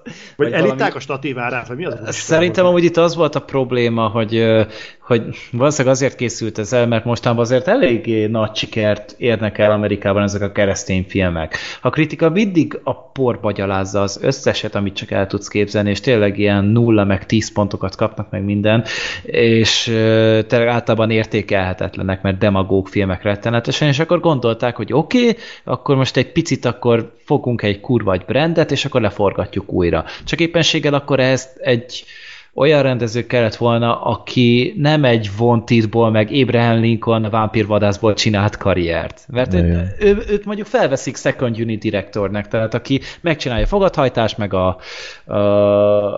gályaharcot, és akkor azzal ugye már tényleg letesznek valami emlékezetes akciót az asztalra, és akkor kellett volna még valaki, aki pedig a történetet érti, és átlátja, és tudja, hogy hogyan kell a mai népnek ezt prezentálni.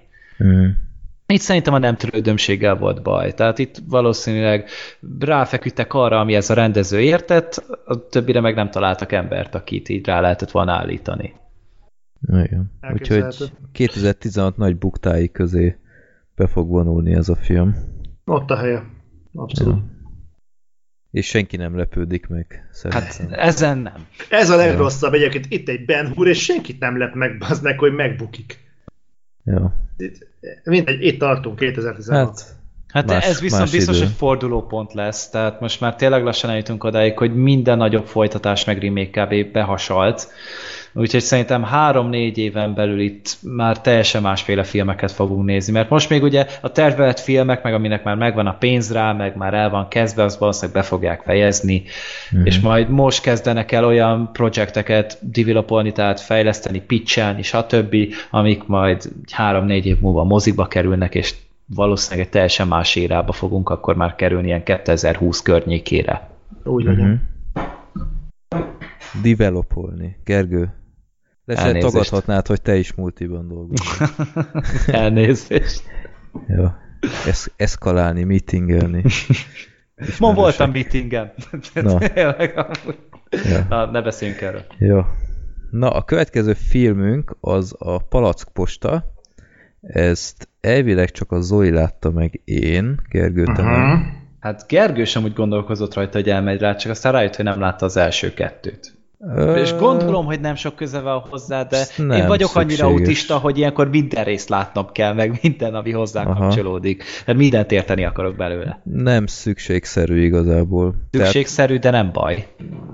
Nem baj, de nem szükségszerű. Na, igazából Zoli, te láttad a Q nyomozó csoport előző két filmjét? Láttam az előzőt. A fácángyilkosok, azt láttam. Nyomtalanul. A nyomtalanul szerintem azt elkezdtem. És most, hogy láttam a Palackpostát, nekem van egy olyan érzésem, hogy én itt Mörk, az ilyen Mörk sorozatot én lehet, hogy szépen tisztelettel, de mostantól távolról fogom inkább csodálni. Nem azért, mert rossz, tehát messze nem. Ez messze nem egy rossz sorozat, de én folyamatosan úgy álltam fel előle, hogy ez az a pont, ahol a klasszikus hollywoodi, tágabb szűkebb értelemben véve a hollywoodi thriller gyártás már évtizedekkel ezelőtt túllépett.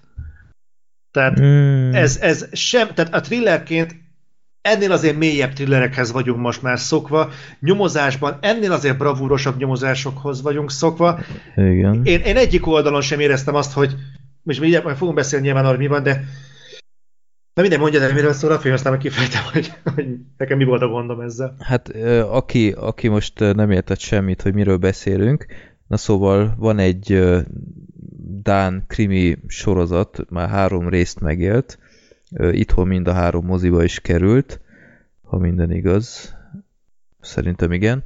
A Nyomtalanul volt az első, utána a Fácángyilkosok, erről beszéltünk is 2 évet talán a Filmbarátokban, és utána most jelent meg pár hete a Palackposta, és a sztori arról szól, hogy van egy nyomozópáros a dán rendőrségnél Kopenhágában, és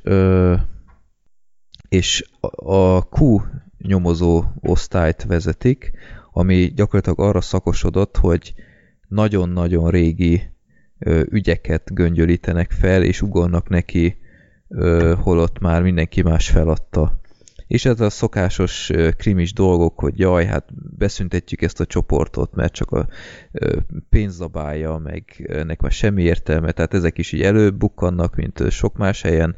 Itt a harmadik részre ezzel mondjuk most már felhagytak, és a harmadik részben egy elég érdekes történet bontakozik ki, nevezetesen előkerül egy palackposta, amit valaki megtalál, és benne van egy üzenet, ami így feltételezhetően olyan 7-8 évvel ezelőtt íródhatott, és gyakorlatilag benne valaki jelzi, hogy elrabolták.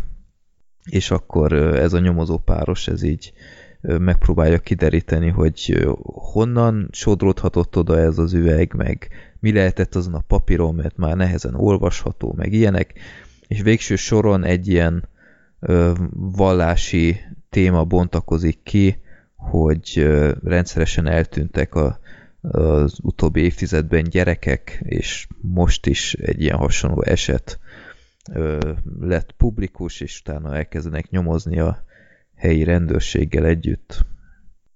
Igazából nagyjából ennyit lehet elmondani, enélkül, hogy nagyobb belemennénk itt a részletekbe. Uh-huh.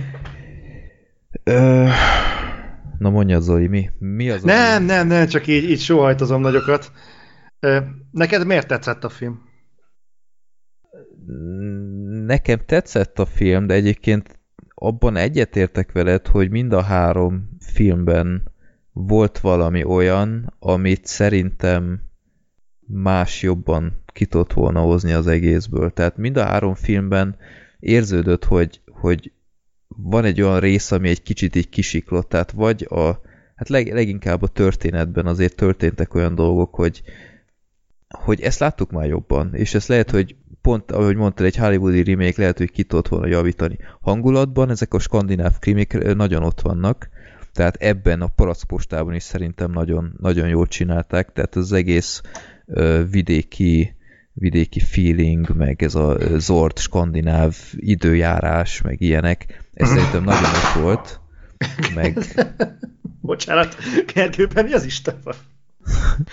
Ja. Gergő, ugye tudod, hogy a TeamSpeak-ban egy ilyen mute funkció? Nem. Nem? Jó, oké, akkor kérlek, állj is tovább a széked. Jó. Akkor igen, szóval a hangulat az nagyon ott volt, és a történet is sok ideig szerintem kifejezetten érdekes volt, de aztán ami ebben a filmben nekem egy kicsit kezdett kisiklani, aztán idővel egyre jobban, az a főgonosz volt. Igen, határozottan. Tehát egyrészt nem volt logikus szerintem, amit ez a fickó csinált, és ebben a formában, ahogy mindenki más reagált a fickóra, az áldozatok között is, egyszer nem volt érthető, és nem érzékeltem azt, hogy ez az ember miért csinálja azt, amit csinál, miért nem kapták már el sokkal gyorsabban. Tehát kicsit olyan, mint hogyha ilyen cheat kódja lett volna sok dologban, amit nem láttam, láttam fairnek, és nem volt benne a pakliban, hogy ezt ebből az emberből kinézzem. Kicsit olyan egyébként, most úgy kéne elképzelni, nélkül spoilereznék, hogy úgy képzeljétek el, mintha valakinek kisiskolás korában ellopnák a matchboxát, és ez olyan trauma neki, hogy onnantól kezdve, hogy felnő, ő mindenkit megöl, akinek autója van. Igen. Tehát csinálnak egy ilyen összekötést, de ez egy olyan dolog, hogy akik tényleg így ez nem is kell nagyon pszichológiai részes, de nagyon gyorsan rájössz arra, hogy ez nagyon-nagyon basic, tehát ez egy kifejtés nélküli, ez nem motiváció, tehát így nem lehet felépíteni egy gonoszt. Igen. Tehát ennek az egész, nem tudom, a karakternek az egész lélektanára sokkal nagyobb hangsúlyt kell fektetni. Ettől a thrillerre sokkal jobban foglalkozik a film magával a lélektani szörnyűségekkel, mint mondjuk a puszta ilyen sarok mögül kiugró dolgokkal. És az a legrosszabb ebben, hogy ugye most beszéltünk két filmről pont a Palackposta előtt, itt a Vak sötét, ami miatt az ember például újongani tudna, amikor meglátta, hogy fú, basszus, egy kurva jó film. Itt van a Ben Hur, ami hasonlót vált ki, hogy ú, basszus, de szarfilm. És itt van mellett a Palackposta, ami nem rossz film, hanem olyan ezt is láttuk. Igen. Egyébként tényleg, tehát vannak nagyon jó pillanatai, tehát például a vonatos rész, az parádés. Az jó, tehát az nagyon-nagyon izgalmas. Igen, tehát mondtad, hogy ebből a történetből úgymond voltak problémák, tehát amit mondtál, hogy a régi sérelmek, meg stb. Tehát valami mindig volt, ami a film alatt is nekem már feltűnt, hogy banyek, ezt nem így kellett volna. És ez volt egyébként a második filmben ugyanúgy a gonoszakkal kapcsolatban. Az első film szerintem ebből a szempontból jobb volt, mert szerintem úgy egyáltalán az egész trilógiából a Nyomtalanul volt szerintem a legjobb, mert ott teljesen más koncepció van, tehát ott a főgonoszt nem ebben a formában látjuk, ahogy. És tehát a Palackpostában tényleg így érződött, hogy valami nem stimmel, de végső soron a film az van annyira erős, hogy ennek ellenére szórakoztatni tudjon. Egyébként igen, szórakoztató a film, és náluk úgy, hogy belét folytottam a szót. Tehát meg lehet nézni. Tehát ez nem az a nézhetetlen film, vagy amitől tényleg elijeszti az ember az átlag nézőt, hogy mindenkinek lehet saját ízlése, de minden ízlés különbségtől függetlenül ez biztos, hogy ne nézd meg. Tehát nem erről van szó. Ha megnézed, nem fogod azt érezni, hogy elbasztál az életedből másfél-két órát. Nyilván nem erről van szó, de engem inkább az bosszant, hogy tényleg ez, amit te is mondtál, hogy harmadik epizódnál tartunk, és ugyanazok a gyerekbetegségek vannak. Igen. És ez már szerintem azért luxus. Vagy nem tudom, az a durva egyébként, hogy szerintem nagyon kevesen vagyunk így, mint mi. Tehát én néztem a visszajelzéseket erre a filmre, és őket el vannak hullva tőle. Nem tudom, ez többnyire egyébként skandináv oldalról spammelik-e szét az IMDb-t ilyen véleményekkel, de nagyon szeretik ezeket a sorozatokat. És az tény, hogy tényleg egyedi ritmusa van. Mondjuk ezt eltanulhatná Hollywood, hogy nem kell kapkodni, nem kell nagyon pörögni, tehát van, hogy úgy jó úgy leülni. Nekem meglepő módon mi volt az a csónakház? Én ott nagyon beszartam. Magától a csónakháztól. Hogy van egy ilyen 50 méter hosszú palló, ami bemegy az meg a tengerbe, és ott van a csónakház rajta. Igen, csak mondjuk... Hátborzongató belegondolni, az a végigbe, az oda tornácon valaki. Igen, mondjuk az is tök érdekes, ha már szóba került az a hely, hogy megjelenik ott a rendőrség, és utána egy darab embert raknak ki, és utána mennek tovább. Yeah. És tele van a film egyébként ilyennel, hogy ez most csak pont azért csinálódott így, hogy a főgonosznak egyszerűbb legyen. És tehát így nem, tehát egy kicsit így nagyobb professzionalizmust így elvártam volna, ahhoz képest, hogy a dán krimiket mennyire istenítik. Nem alaptalanul sokszor, azért hozzáteszem, de igen, tehát megéri a pénzét, meg lehet nézni, végső soron izgalmas, ami egy kicsit még zavart, az a nyomozó párosnak az egyik tagja, a Karl nyomozóan, az nem tudom én, a előző filmekben is volt erre épp elég idő szentelve, de ebben például ilyen nem tudom, ilyen mentális betegsége van, hogy már nem tudja elvégezni a feladatát, meg remeg, meg ettől az egész ilyen nyomozós letargiából egy kicsit így visszavehettek volna. Nem tudom, ez egy kicsit olyan fura volt, de ennek ellenére ez a páros, ez működik. Tehát ez nekem nagyon életképes további részekben is, de most már tényleg nem olvastam az eredeti regényeket, tehát nem tudom, hogy létezik ennél még sokkal jobb könyvadaptáció, vagy regény alap. Tényleg meg fogom nézni a következőt is, ha elkészül, mert elvileg 4 rész van tervezve, ami ilyesmit olvastam. Tehát meg fogom nézni azt is, de tényleg kívánom, hogy valami iszonyat ütős történettel rukkoljanak egyszer elő, ami végig le tud birincselni, és ne legyenek benne ilyen kis lejtmenetek. Hát igen, Mondjuk az nem ártana. Mondjuk azt hozzátenem, egyébként nem is okvetlenül a történettel volt nekem legalábbis gondom, mert ez egy nagyon érdekes dolog, hogy például egy vallási közösségnek az életét milyen mértékben tudja. Nem is az, hogy megfelelő, nem is az érdekes azt meg, hogy feltétlenül, hanem hogyan reagál egy ilyen dologra. És szerintem ez baromi érdekes. Itt esetünkben ugye a nem jezsuiták, hanem a Jehova tanúi vannak elővéve. És tök jó lett volna például, hogyha bepillantást nyerünk ennek a közösségnek egyébként a mindennapi életébe, hogy értsük, hogy egyébként ők miért nem kommunikálnak a rendőrséggel. Hogy amikor történik egy ilyen tragédia, akkor miért nem rohannak azonnal, hogy úristen, hogy segítsen valaki.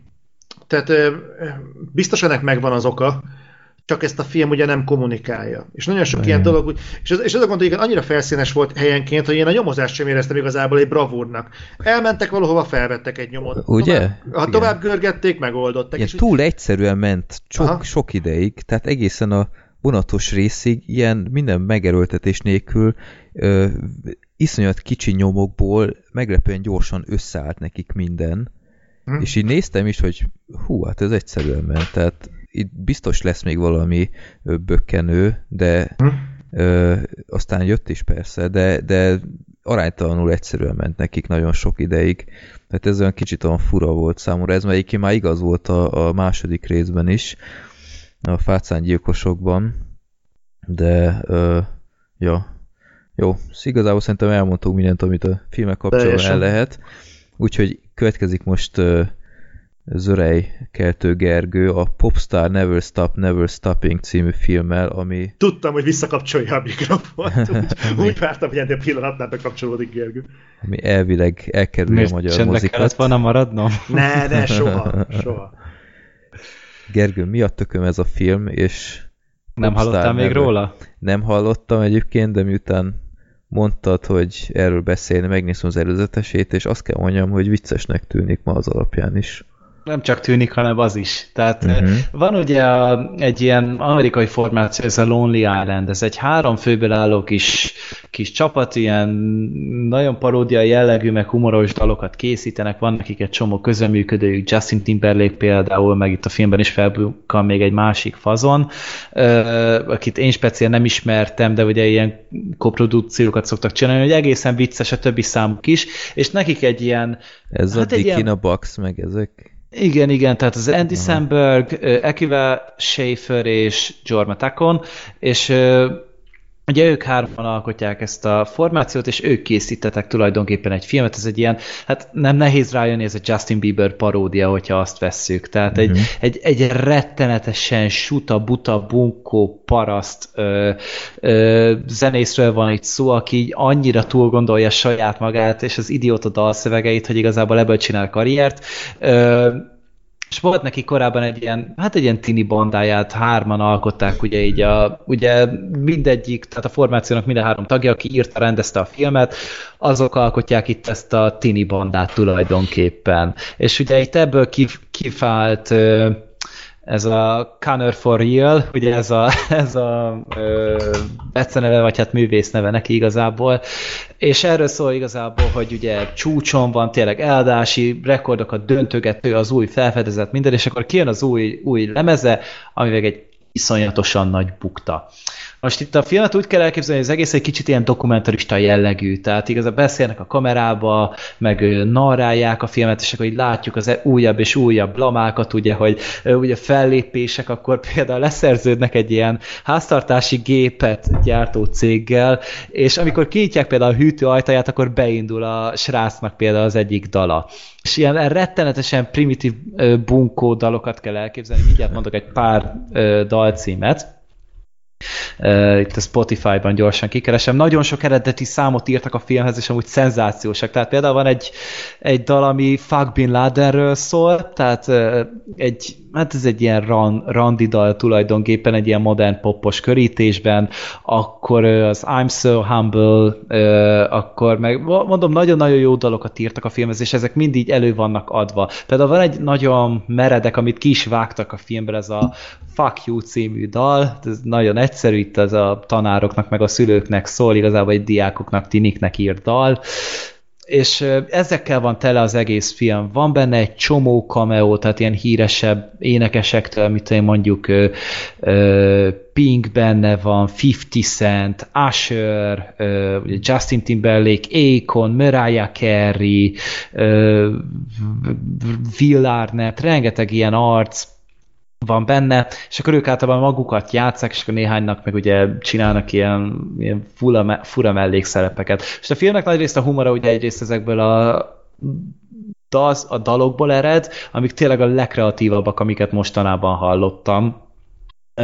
Valamint, hogy nagyon rájátszanak erre a közösségi hálóra, akkor az arra, hogy mennyire el van szálva magát ez a Connor for Real, meg hogy milyen hülye ötletekkel próbálják meg igazából.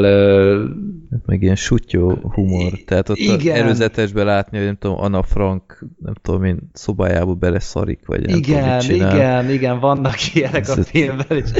Nagyon szélsőséges, és tényleg azért nem azoknak az embereknek van ez kitalálva, akik meg tudnak sértődni, vagy bántja őket az ilyenfajta humor. Tényleg altesti humor, meg van például egy pont, ahol egy rajongónak a péniszét írja alá, tehát azért erre számítani kell, hogy eléggé altesti humorra van azért dúsítva a filmmel, amellett, hogy azért elég sok mindent elmond erre a modern pop szakmáról. Én direkt nem néztem ebből se előzetes, csak amikor végre elérhetővé vált, akkor azonnal vetettem rá magamat, és az a 1 óra 27 perc, amíg nézed, addig maximálisan leköt, és tényleg rettetesen szórakoztató, és vicces a film, és intelligens, a maga surmó paraszt módján, tehát nyilván ahhoz kell mérni a dolgokat, és így azért néha-néha meghallgatok belőle egy pár dalt. Tehát a Fuck Bin Laden-t azt napi szinten hallgatom például, meg még van benne egy pár, ami egyszerűen ez a dallamtapadás él benne, tehát meghallod, és utána meg nem bírod nem dúdolni. Olyan jellegűek, és tényleg azt tudom mondani, hogyha már elkerüli a magyar mozikat, de az ember vevő az ilyen jellegű paródiákra, és tényleg minden szélsőséges, és minden szét van benne húzva, és tolva addig, ameddig bírja az embernek az inger küszöbe, addig, vagy azoknak tudom ezt ajánlani, azok mindenképpen nézzék meg. Elég az előzetesnek így neki esni, aztán utána el tudod dönteni, mert olyan lesz a film teljes végig. Aha. Jó. Engem meggyőzött az előzetes, úgyhogy szerintem tényleg nézzétek meg, mert amilyen nevetséges a címe, annyira érdekes a téma, meg szerintem a megvalósítás. Hát volt is talán egy ilyen Justin Bieber ilyen koncertfilm, vagy dokumentumfilm, hogy Never Say Never, meg ez a Believe, tehát azért valószínűleg ezekből lett így összerángatva, és tényleg már az egész csávónak a külseje, ezek a tetoválások, a haját, ahogy hordja meg, az egész beállás, ez nagyon egyértelmű, hogy azért arra reflektál. Jó. Na, a következő film az Én vagyok, ha csak nem láttátok a 17-es fogolytábor című filmet. Nem. Billy Wilder, mond nektek valamit azért. Hát igen. Jó, na ez az ő rendezése, ez egy 1953-as film, eredeti címe Stalag vagy Stalag 17. Gyakorlatilag azt jelenti ez a 17-es fogolytábor, ahogy már neve is mondja, ez egy másik világháborúban egy olyan fogolytábor volt, ami így a tiszteknek volt, és összezsúfoltak mindenféle nemzetből ilyen magasabb rangú katonákat.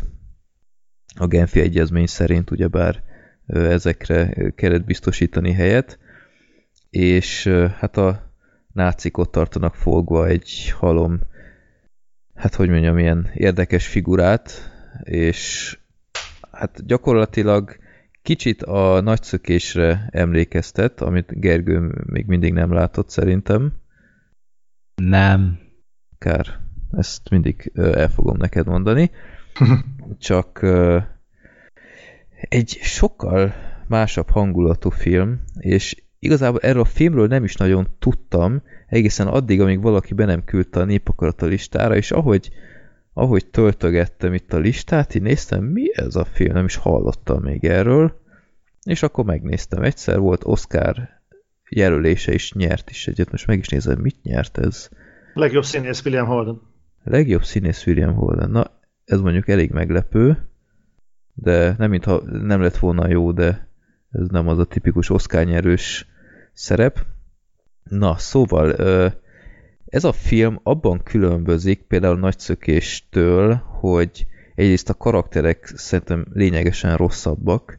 Mondjuk a William Holden karaktere kb. Az egyetlen, ami kimagaslik a többi közül, mert amiben ez a történet lényegében különbözik attól, amit az ember hinne. Például Gergő, szerinted miről szól ez a film?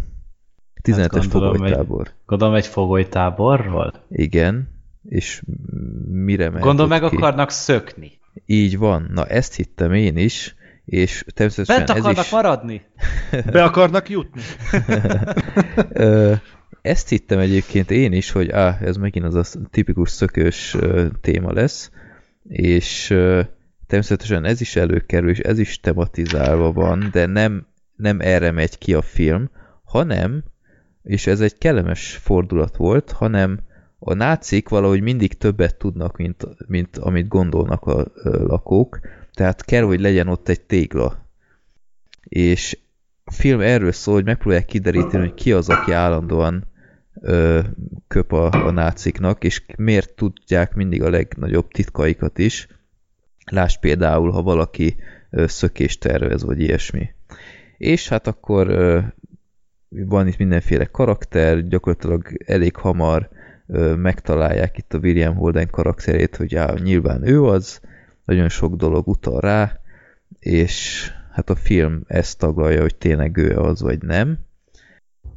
És ez egy jó alapsztori szerintem mindenképp. És ehhez képest a film nem tudom, nagyon fura hangulatú. Tehát a Billy Wilder az nem egy tipikus ilyen drámarendező, tehát inkább a vígjátékokba utazik, és ez, ami a filmben sokkal nagyobb szerepet kap szerintem, mint az egészségesen. Tehát a Nagyszökésben is van humor, de pont jól adagolva. Ez a film sokszor így teljesen túllép egy határon, és ezáltal kicsit súlytalanná teszi ezt az egészet. Tehát ilyet kell elképzelni például, mondok egy példát, hogy látni a fogolytábor ablakából távolban egy másik ilyen fogolyházat, tehát nem tudom én, az nincs megszámozva, de oda viszik például a női orosz nem tudom én, ilyen tiszteket, meg ilyesmiket, és akkor azok, hogy hello, meg stb., hogy milyen jó lenne oda menni, meg stb., és akkor van két fickó, aki fog egy vödörnyi festéket, és utána egyszerűen csak húznak egy vonalat a földön, mint hogyha valaki megbízta volna őket ezzel, és akkor ott van egy ilyen náci tiszt, vagy náci őr, és utána így ki is nyitja nekik a kaput, meg ilyeneket. Tehát így mondom, oké, ez kicsit fura volt, vagy például van egy rádiójuk, és utána kilóg az antenna, és utána az egyik őrép nézi, hogy mi a fene ez a drót itt, ami az antenna, és utána gyorsan bevonják, hogy ő is röplabdázon, és mint valami kis hülye gyerek, az is ott elkezd így ugrálni, hogy add nekem, tehát, és a film tele van ilyennel, hogy ez így nem az a téma szerintem, amin kifejezetten jó lehet poénkodni, mert nyilván mindenből lehet valamiféle humort kihozni, tehát most itt például nem tudom én, van az Élet szép, nem tudom, azt láttátok-e? Láttam, igen, az egy tök jó film. Az egy jó film, és abban is vannak olyan részek szerintem, ahol így lehet nevetni, annak ellenére, hogy koncentrációs táborban játszódik, és tehát nem teljesen ördögtől való gondolat, hogy humort csempészünk bele akár komoly témákba is, de ez a film teljesen rosszul adagolja szerintem, és nem, egyszerűen nem működik szerintem így az egész, azzal párosul, hogy tényleg nem jók a karakterek. És tehát a Nagyszökés ezt lényegesen jobban csinálja, és mindez az miatt fura egyébként számomra, hogy 8 évvel a világháború után már meglepő egyébként, hogy hoztak egy ilyen filmet, tehát megvalósítottak ilyen frissen, de mindezt humorral, tehát én ezt akkoriban elképzelni nem tudom, hogy hogy hogyan fogadhatták ezt, mert még nagyon ott volt a fejekben, hogy gyerekek 8 évvel ezelőtt itt emberek, nem tudom én, 100 000 számra hullottak el, és ez nem az a téma, amit így el kéne könnyelműsködni. Úgyhogy nem tudom, kicsit fura filmélmény volt nekem, annak ellenére, hogy biztatóan indult, a végére egy kicsit vártam már, hogy vége legyen, mert ez nem az a film, amit én vártam és szerettem volna, hogy legyen. Írtam is annó Twitteren, hogy aki látta, annak hogy tetszik, és a legtöbben így vélekedtek róla, hogy én, hogy a filmnek a hangulata az fura. De ha valaki másképp gondolkodik ezzel a filmmel kapcsolatban, hogy felkeltettem az érdeklődését, nyugodtan nézze meg és jelezzen, mert szerintem egy tök érdekes téma, hogy egy ilyen témához így nyúlnak hozzá, és hogy így megvalósították. Gergő, kibontottad a pezsgőt? Miért? Most direkt figyeltem, és nem is villant fel a kis kék cuccosra. Hát ahhoz képest igen, még a visszhangot is hallottuk a pezsgős üvegből. Nem is pontottam pezsgő. Jó, akkor most már ne is bontsd ki, mert most te következel a sorozatblokkal. Előbb kihagytál egy sorozatot, valószínűleg pont azért, mert tudtad, hogy beszélsz róla a későbbiek folyamán. Bizony.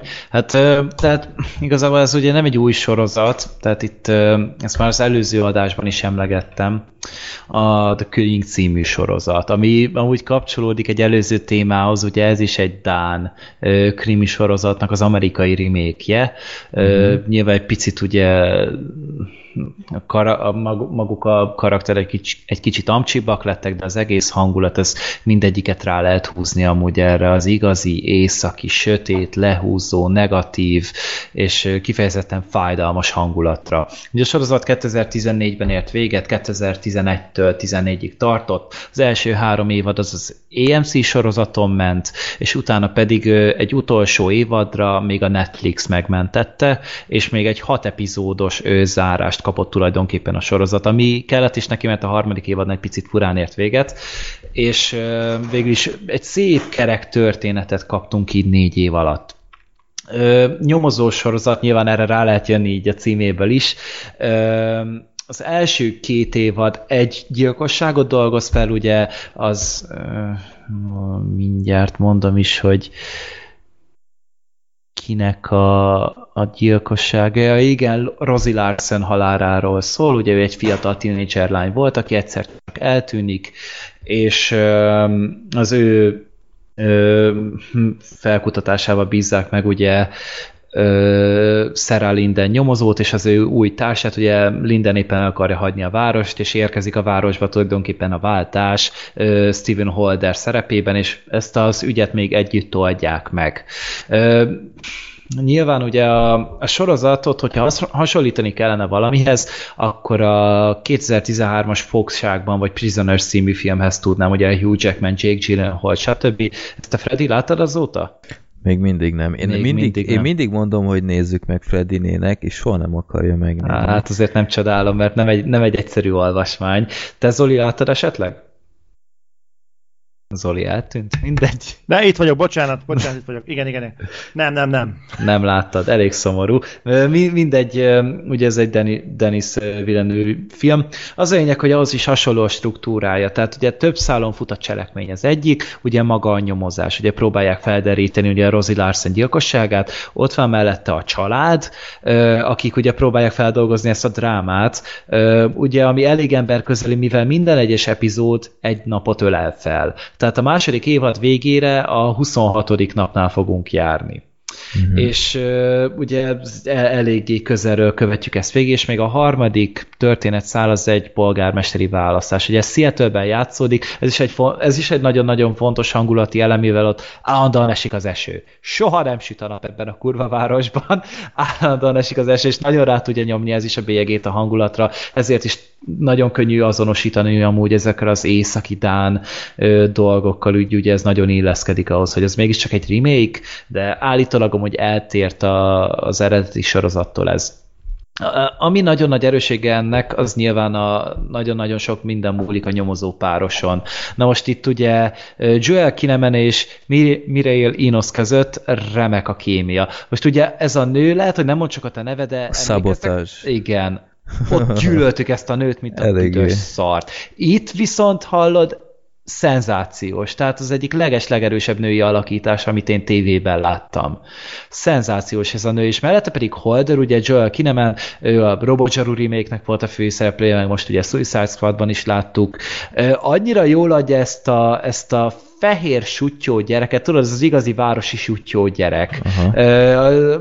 Egyszerűen mondják is, hogy olyan, mint Eminem, csak ilyen nemi erőszaktevő bajussza. Tényleg furán néz ki a gyerek, tényleg úgy néz ki, mint egy imádkozó sáska, csak mellé nyomja ezt az Eminem attitűdöt, és ahogy ezek kettejük között ott van a kémia, és ugye nagyon borongós az egész, ugye nagyon lehúzó, és nagyon sötét, és amikor ezek ketten beszélgetnek, ott ülnek az autóban, és mondjuk Holder szívja Lindennek a vérét, és nem különösebben vicces, tehát nem az évszázad viccei, meg stb., de annyira hangosan tud rajta az ember nevetni, hogy tényleg visszhangzott tőlem a lépcsőház, és ilyet még vígjátékoknál sokszor szoktam produkálni, de itt egyszerűen nem bírtam magammal, mert annyira hiányzik az embernek így ennek az egész történetnek a közepén egy kis fény, egy kis megkönnyebbülés, amivel utána megint lehúznak a francba. Tehát tényleg ilyen témákat kell elképzelni, hogy sorozatgyilkosság, gyermekgyilkosság, gyermekpornó, prostitúció, kábítószerfüggőség, csonkacsaládok, meg eltűnt személyek, meg darabolás, meg minden, iszonyatos kemény témák kerülnek elő benne, nagyon jól körüljárják őket, plusz még utána egy ponton egy halálra ítéltnek is a történetét végig kísérjük, ahogy ugye bekerül a halál sorra, és utána egyre közelebb kerül a kivégzés időpontja, és tehát ezek mind amúgy láttuk már ezeket krimiben. Szerintem mindannyiótok tudna mondani ezekre a témákra egy-egy filmet, és jól el is találnátok, de itt annyira jól össze van mosva, annyira komplex az élmény, és maga a bűntény is nagyon fordulatos, nagyon szövevényes. Tényleg az első két évad akár minden létező gyanúsítottan végig megyünk, aki szóban jöhet, és mindegyik kap egy külön történetszálat, és mindenki mögé belátunk egy picit, és mindegyik nagyon-nagyon érdekes. És a megoldások is szerintem jól vannak adagolva. A harmadik évad az mondhatni egy rebootja a többinek igazából, de nagyon jól kapcsolódik az első kettőz, mert egy nagyon lényeges pontját viszik tovább, utána pedig a negyedik évad pedig igazából a harmadik egy epilógusa, hogy úgy mondjam. Tehát egy nagyon szép keretet alkot az egész történet, mindegyik karakter megkapja magáét, és igazából amúgy nem tudok róla nagyon sok rosszat mondani. Azon kívül, hogy néha azért túl sokat foglalkozik egyes lényegtelen történetszálakkal, valamint van pár epizódom egy picit gyengébb a többitől. Meg ugye olyan a felépítés, hogy minden egyes rész végén cliffhanger van, tehát kiderül valami új dolog, és akkor várod a következő részt, hogy úristen, mi fog történni, valakit ez zavar, engem speciál nem zavarta, ugye egyből tudtam nézni a következő évadot, és hát nem is tudom, egy másfél hét alatt néztem, talán végig ezt a 44 epizódot. Nem olyan sok, nem olyan hosszú, de egy nagyon maradandó élményt tud nyújtani, és tényleg ahol katarzis van, ott katarzis van, ott megkapod tényleg a kis plusz élményedet, és igazából, tehát ez tényleg egy olyan élmény, amit azért nem feltétlenül az ember egy szebb napján akar átélni, mert ezután rá fogja nyomni a bélyegét a hangulatodra, mert tényleg eléggé kemény a dolog. És ezt az utolsó 6 részes csonkai évadot meg lehet önmagában nézni? Nem, semmi értelme nincsen neki, mert tényleg nagyon épülnek egymásra az évadok, még attól függetlenül is, hogy tényleg reboot majd nagyjából a harmadik évad, de kicsit amúgy hasonlít a drótra, hogyha azt akarnám mondani, mindegyik egy teljesen más közeget vesz elő. Tehát például az első évad az egy középiskolai közeget vesz elő, a harmadik évad az már ugye az utcán maradt gyerekeket, ugye ez is volt, ugye a drótnak talán 4. évada volt, hogyha jól emlékszem. Ugye a gyerekek nevelőintézet, stb. Ott például az a 3. évadban kerül elő, és a 4. pedig egy ilyen katonai fiúiskola. Tehát ahova ugye a problémás gyerekeket küldik. És mondom, tehát krimi rajongók előre, mert azoknak első osztályú élmény lesz, és aki szereti így az igényesebben elkészített sorozatokat, tényleg itt nagyon precízen össze van rakva minden, és a zene is nagyon jó benne, a hangulat az minden pillanatban nagyon tud ütni, és egy csomó olyan aspektusát járja például körbe az első két évad a gyásznak, amit nagyon sok helyen nem mernek azért elővenni, mert nagyon súlyos, és nagyon, nagyon szomorú belegondolni abba, hogy milyen folyamatok zajlódnak le egy emberben. És még mellé azt is el kell mondani, hogy ugye minden évadban van egy csúcspont, egy ilyen filler epizód tulajdonképpen, amikor vagy a karakterek össze vannak zárva, vagy pedig egy teljesen idegen környezetbe kerülnek, hogy például tényleg szinte az egész egy autóban játszódik, utána a harmadik évadban például van egy rész, ami meg egy az adott intézményben játszódik, és azok mind-mind egy killing epizódok, de mégis úgy csúcsra van járatva benne egy bizonyos aspektusa a történetnek, amit gyönyörű szépen kibontanak. Ez például ugye Ákos írta ki a Twitterére, hogy a harmadik évad 10. rész az egyik legjobb, amivel lehet találkozni itt tévésorozatokban. Az betonkemény, és mondom, én is nagyon sokáig vontam ezt a sorozatot, mert ugye sok helyen ajánlották, de mindig úgy voltam vele, hogy na majd később, és amikor elkezdtem, akkor meg nem győztem hálát adni magamnak, meg a készítőknek, hogy ezt én átélhetem. Jó. Ez egy olyan szép gondolat volt, Gergő, majdnem megkönnyeztem. Közben Zoli, látom ezt a palackpostás tweetet. Ez annyira igaz. Jó. Most mindjárt elolvasom, és én is nevetek veletek, jó? Hát csak nem tudom, érteni fogod. De... Valószínűleg nem. Ja. Jó. Na akkor itt az utolsó film, ami a már korábban említett Lizzie Borden fejszét fogott. Jaj, már ott vagyunk! Fú. Igen. Fú. Jaj. Lizzie. Jó. Hallottatok-e már Lizzie Bordenről korábban? Nem. Nem, de én utána néztem. Ezt nem is tudtam, hogy ez egy valós eset volt. Ugye?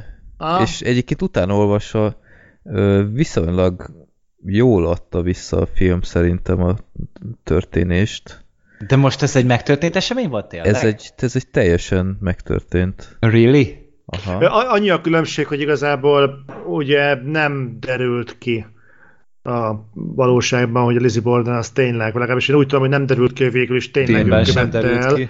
Vagy hát a végén kiírták, hogy nem derült ki.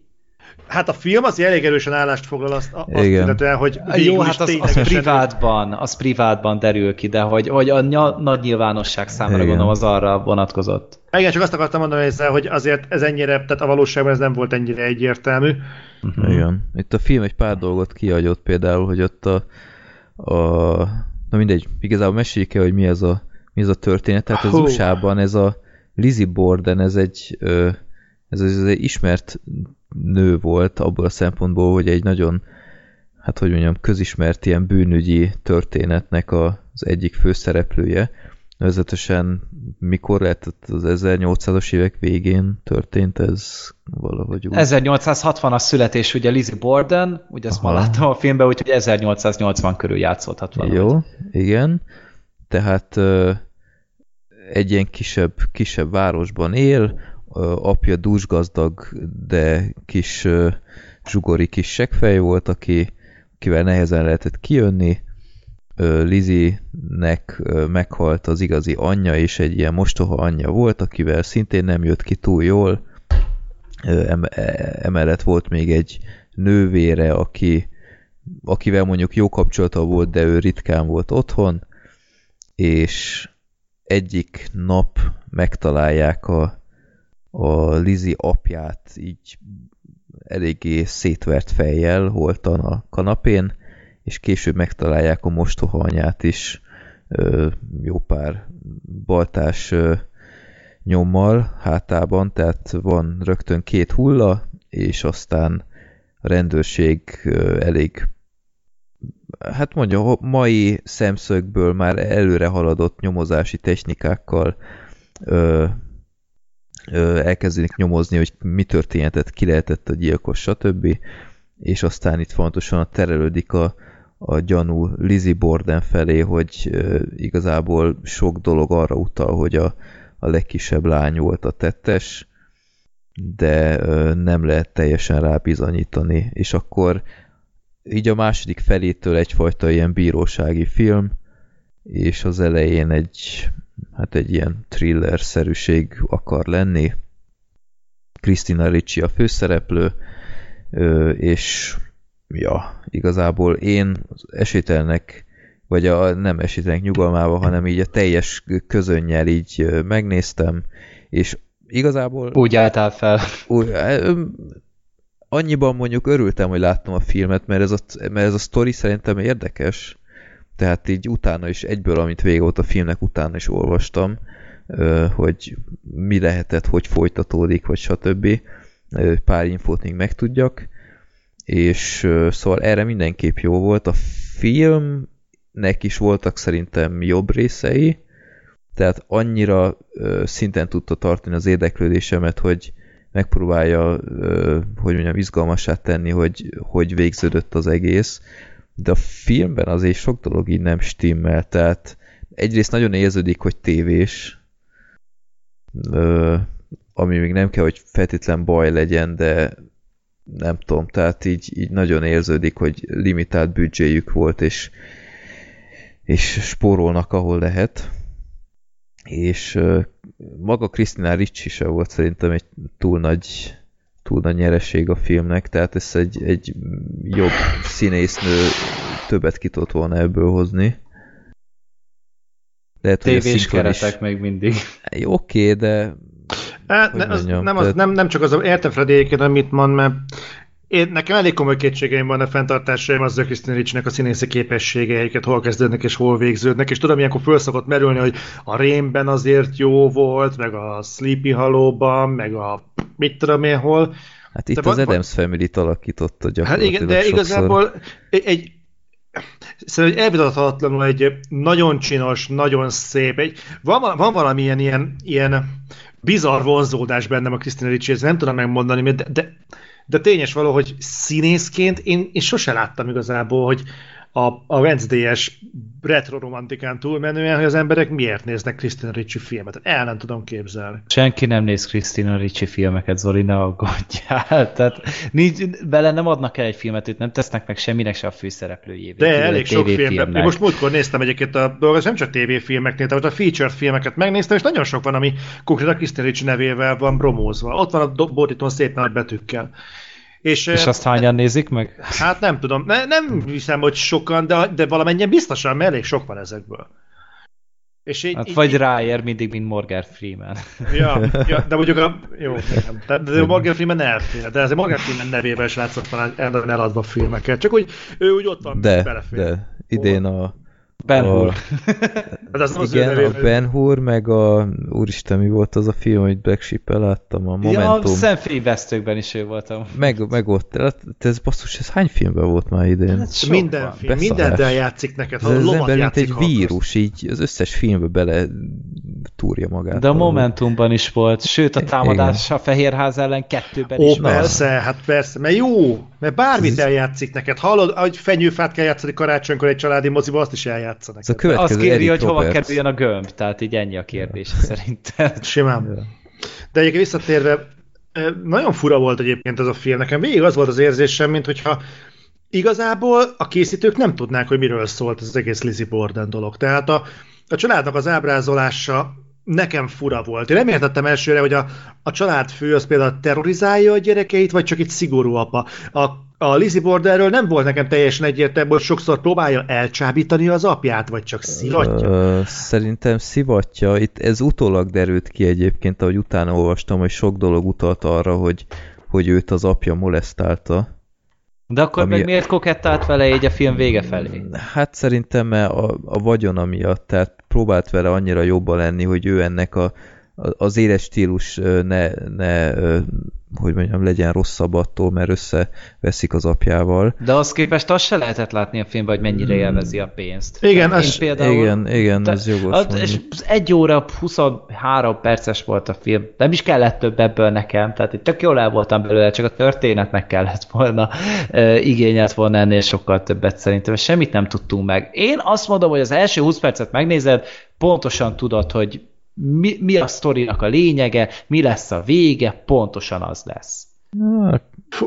Én ezt nem mondanám. Kaptál valami plusz információt a többi részében? Nem.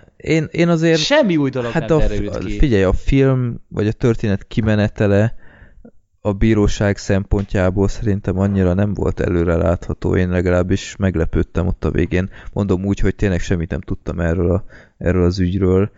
Amit az Zoli egyik kimondott, hogy a film nem tudta, hogy mit akar, ezt én teljesen aláírom, mert nem értettem a filmnek a koncepcióját, hogyha elejétől kezdve azt akarják beállítani, hogy a Christina Ricci tette, akkor miért raktak be időnként olyat, ami kicsit így el akarná bizonytalanítani a nézőt, ugyanakkor állandóan bevágnak olyan dolgokat, hogy látni, hogy a Christina Ricci vágja baltával fejbe. Hát az elején még csak egy kezet lehet látni, utána... De a film közepénél lehet látni, hogy Christina Ricci csinálta. Akkor ezt a film miért csinálta?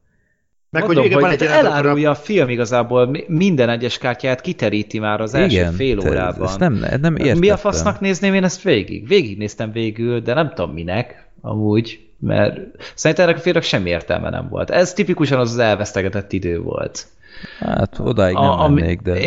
Én abszolút ezt éreztem, és itt találtam egy ilyet, hogy ugyanúgy Christina Riccivel, meg a testvérén alakító nő is visszatért egy ilyen Lizzie Borden Chronicles című sorozatra, ami már 8 epizódos.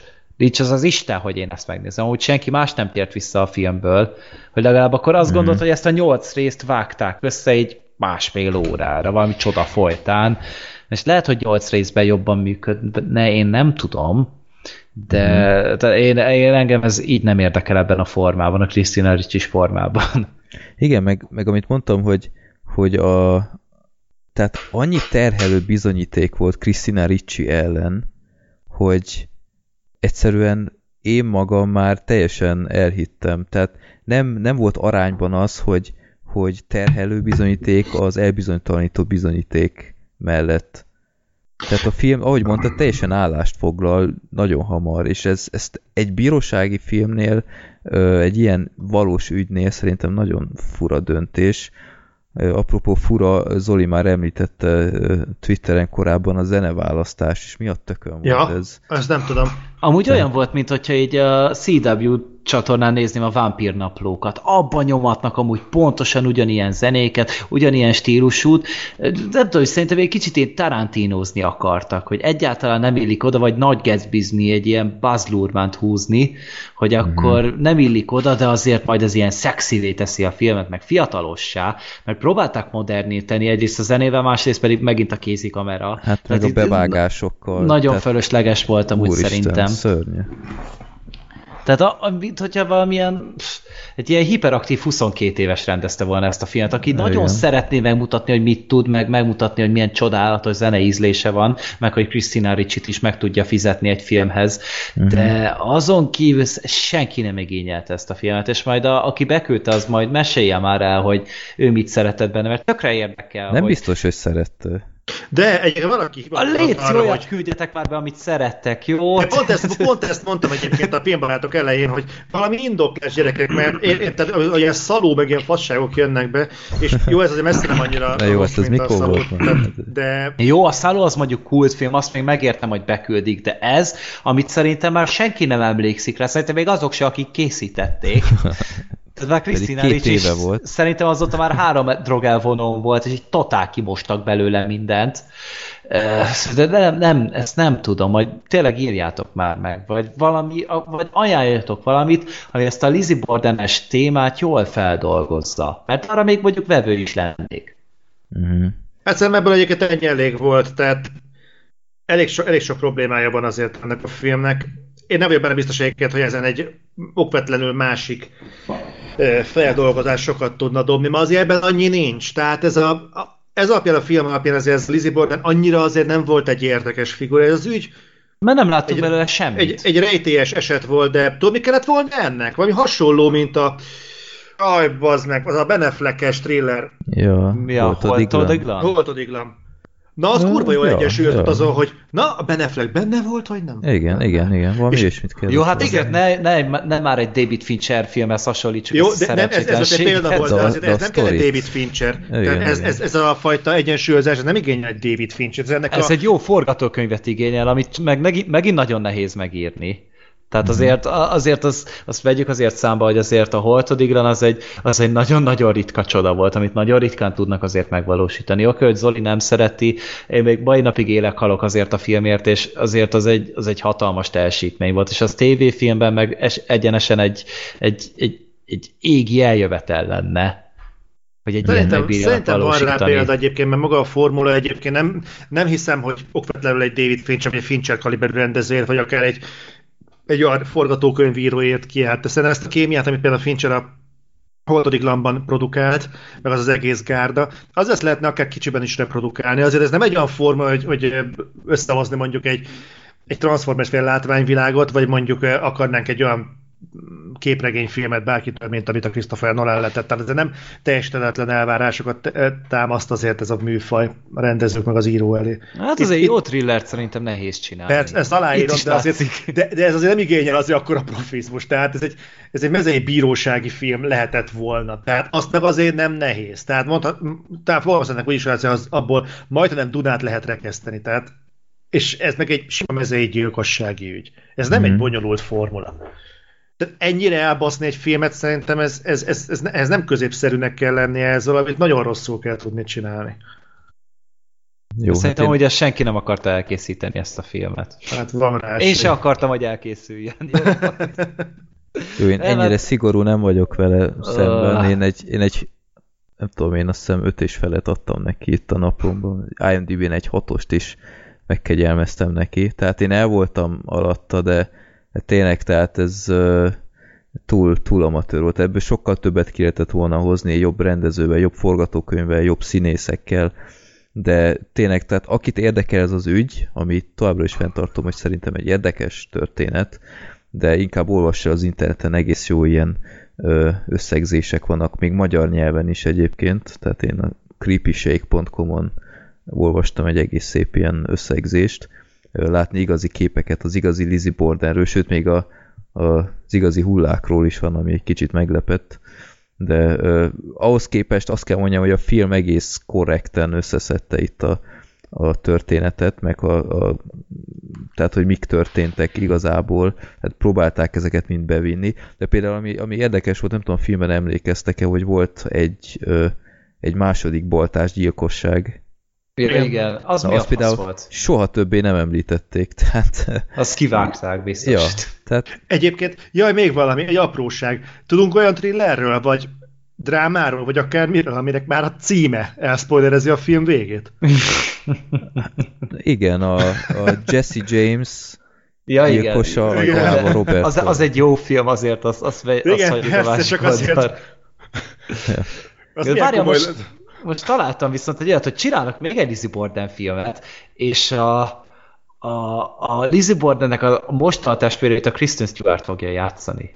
Az nem rossz. Azért az durva, azt nézem, hogy milyen csaj fogja játszani a Lizzie Borden, de American Horror Story-ban játszott, de hogy én ezt nem ismerem, az kurva élet. Pedig annyi filmben játszott. Egyébként a Kristen Stewart-t tökön szeretem. Most arra már én is ugye elkezdtem bírni, de azért még várjunk vele még két filmet, aztán majd utána tényleg mondom, hogy szeretem. A Joan Jett film, annak mi a címe? Nem tudom, most nem fog eszembe jutni. Azt nézd meg, az jó. Joan Jett. A Joan Jettnek. Aha, a Cherry Bomba tudok csinálták. Nem fog eszembe jutni a filmnek a címe, most rákeresek. Megülök, basszus. De az egy kifejezetten jó film. Sőt, itt vannak ilyen Lizzie Borden krónok. Runaways. Itt van egy 2012-es Lizzie című film, ahol újjá születik egy fiatal lány a meggyilkolt házban, 2,5-ön áll IMDb-n. Hoppá! És Lizzie Borden's Revenge 2013-ból 2,1-en áll, plakátján egy félmeztelen Lizzie Borden. Ennyi. Forró nadrágban. Hol van ez? Hogy kell elvetésnek? Lizzie Borden's Revenge 2013. 2,1-en áll 302 szavazat után. Te, ez így ennyire vonza ezeket a trémek való? Húha. Ez a poszter. Ez már egy bizonyos tripla X-es paródia inkább, nem? De nekem ez bejön. Hát a csaj nekem megnézzük is. A 107-re, gyerekek. De ez pornó, nem? Ez nem hiszem. Baszki, de itt olyan arcok vannak, hallod, én ezt belinkelem ide nektek, ezt nézzétek csak meg. Szerintem ti is láttátok, de hát ezt hallod. Jó film lesz ez. Ez mi? Várjál, itt ez közben rohadtul jól szórakoznak rajta. Húha, hallgató. Jézus. Ez szép. Ezt nézzük meg tényleg? Nézzük már meg ezt. Ekkora Lizzie Borden fanyok lesz. Baszki, hát ez még... De ez egy zombi film, vagy mi az Isten? Hát én attól, nem tűnik pornónak. Jó, azért. Én megtaláltam, én be tudom szerezni.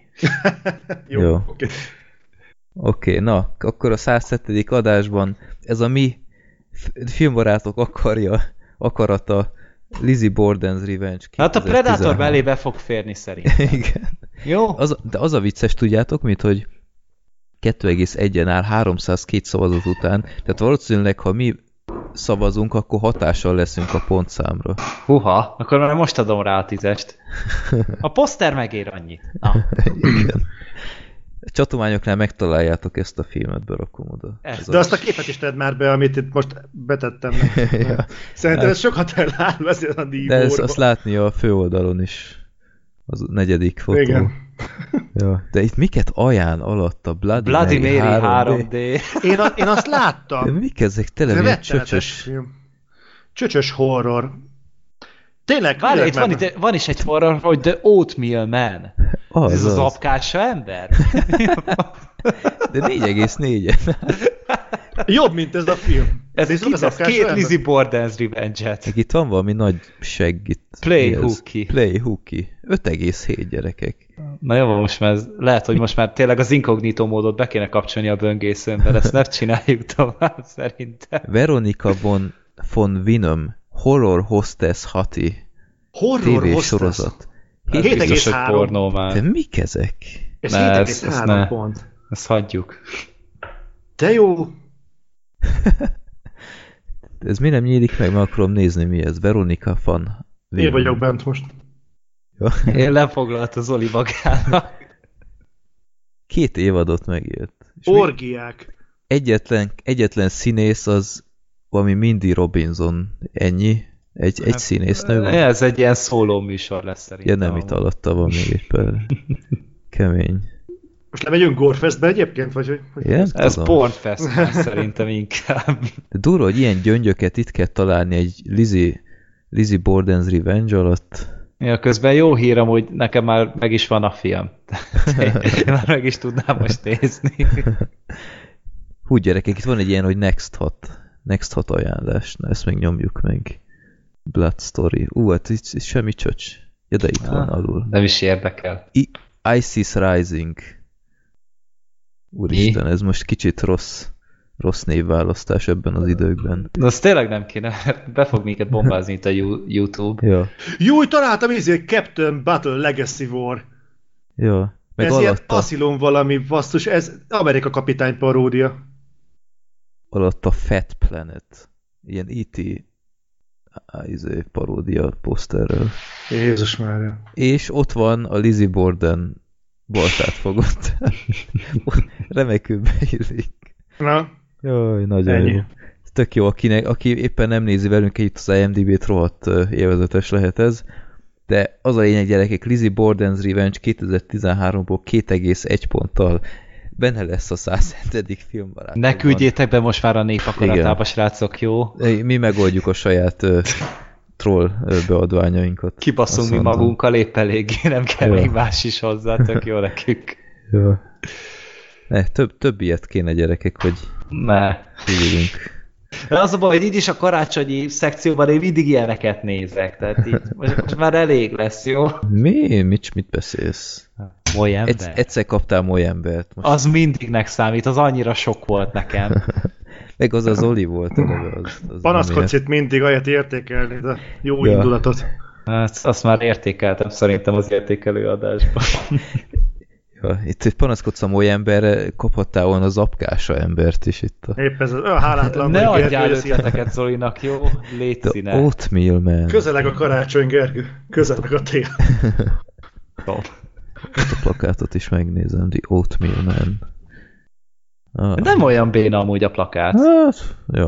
Ugye? Ha tudnád, én hány olyan szar horrorfilmet néztem meg, aminek tök jó plakátja volt. A szarembert is például? A szarembert nem néztem meg, de az egyetlen nem kínzom magam. Nagyon jó. Hú, Oatmeal Man 88 szavazat. Na, itt még jobban belenyúlhatunk a... Hát szerintem itt, hogyha az összes hallgatónk szavazna, azzal már amúgy akár az 10 pontra is felbírnánk tolni. Hát mint a Black Sheep-nek a Mystical videója, az is nem tudom, ilyen 15 szavazata volt, és videó elkészülte után ilyen megtriplázódott, és már ilyen teljesen más pontszám van. Ja, jó. Nagyon jó. Ez... $100,000 készült az Oatmeal Man. Te ezen gyerek fogod. Ez a... De ez egy igen, ilyen loszó nyereményből, amúgy össze lehet simán hozni ezt a filmet szerintem. Ja. Szóval akármikor, vagy tőzsdén egy picit jobb napod van, összehozza egy Oatmeal Man 2-t. Az úgy drágább lesz, mert a színészek többet fognak kérni a folytatásért. Ja. Jó, nézzétek meg a csatornánkra mindenképp a Lizzie Borden's Revenge-et, és megtaláljátok ezeket a filmajánlókat, és megéri. Na, hát köszönjük szépen a figyelmet, reméljük, hogy a TeamSpeak rögzítés jó lett, mert még egy olyat, mint a legutóbb, én soha többet nem csinálok, ahol, nem tudom én, kb. Végső soron 13 óra utómunkálatom volt egy 3,5 órás adásnál, már hánytam a saját hangjainktól, no. De végső soron megérte. Főleg tőlem. Ha-ha. Hát főleg, hogy a Suicide Squad kibeszélőt, vagy nem tudom, én 4-szer hallgattam meg. Most már tudod, hogy miről szól a film? Nagyon-nagyon képbe vagyok, igen.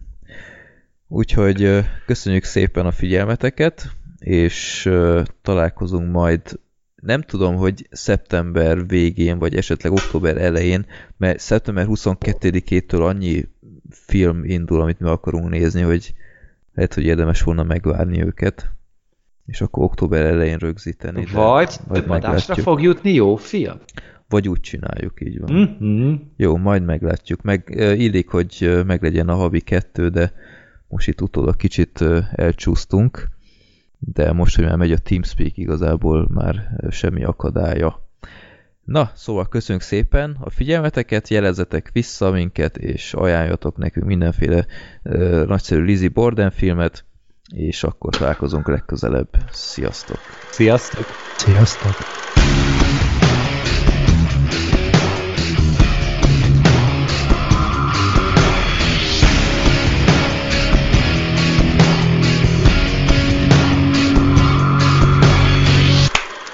Csapó! A Filmbarátok Podcast bevonja a hallgatókat, így akár te is részese lehetsz az adásoknak. Ha népakarata rovatba küldenél be maximum 3 filmet, akkor az csak is kötelezően IMDb linkkel együtt küld el a Filmbarátok Podcast @gmail.com címre. Mielőtt azonban elküldenéd, a filmbarátok.blog.hu oldalon keres rá a kereső funkcióval, hogy nem beszéltünk-e már az adott filmről, illetve jobb oldalt a népakarata link alatt, hogy nem küldték-e már be azt előtted. Villámkéréseket minden mennyiségi korlát nélkül ugyanúgy küldhetsz a Filmbarátok Podcast @gmail.com címre. További jó szórakozást kívánok adásainkhoz, sziasztok!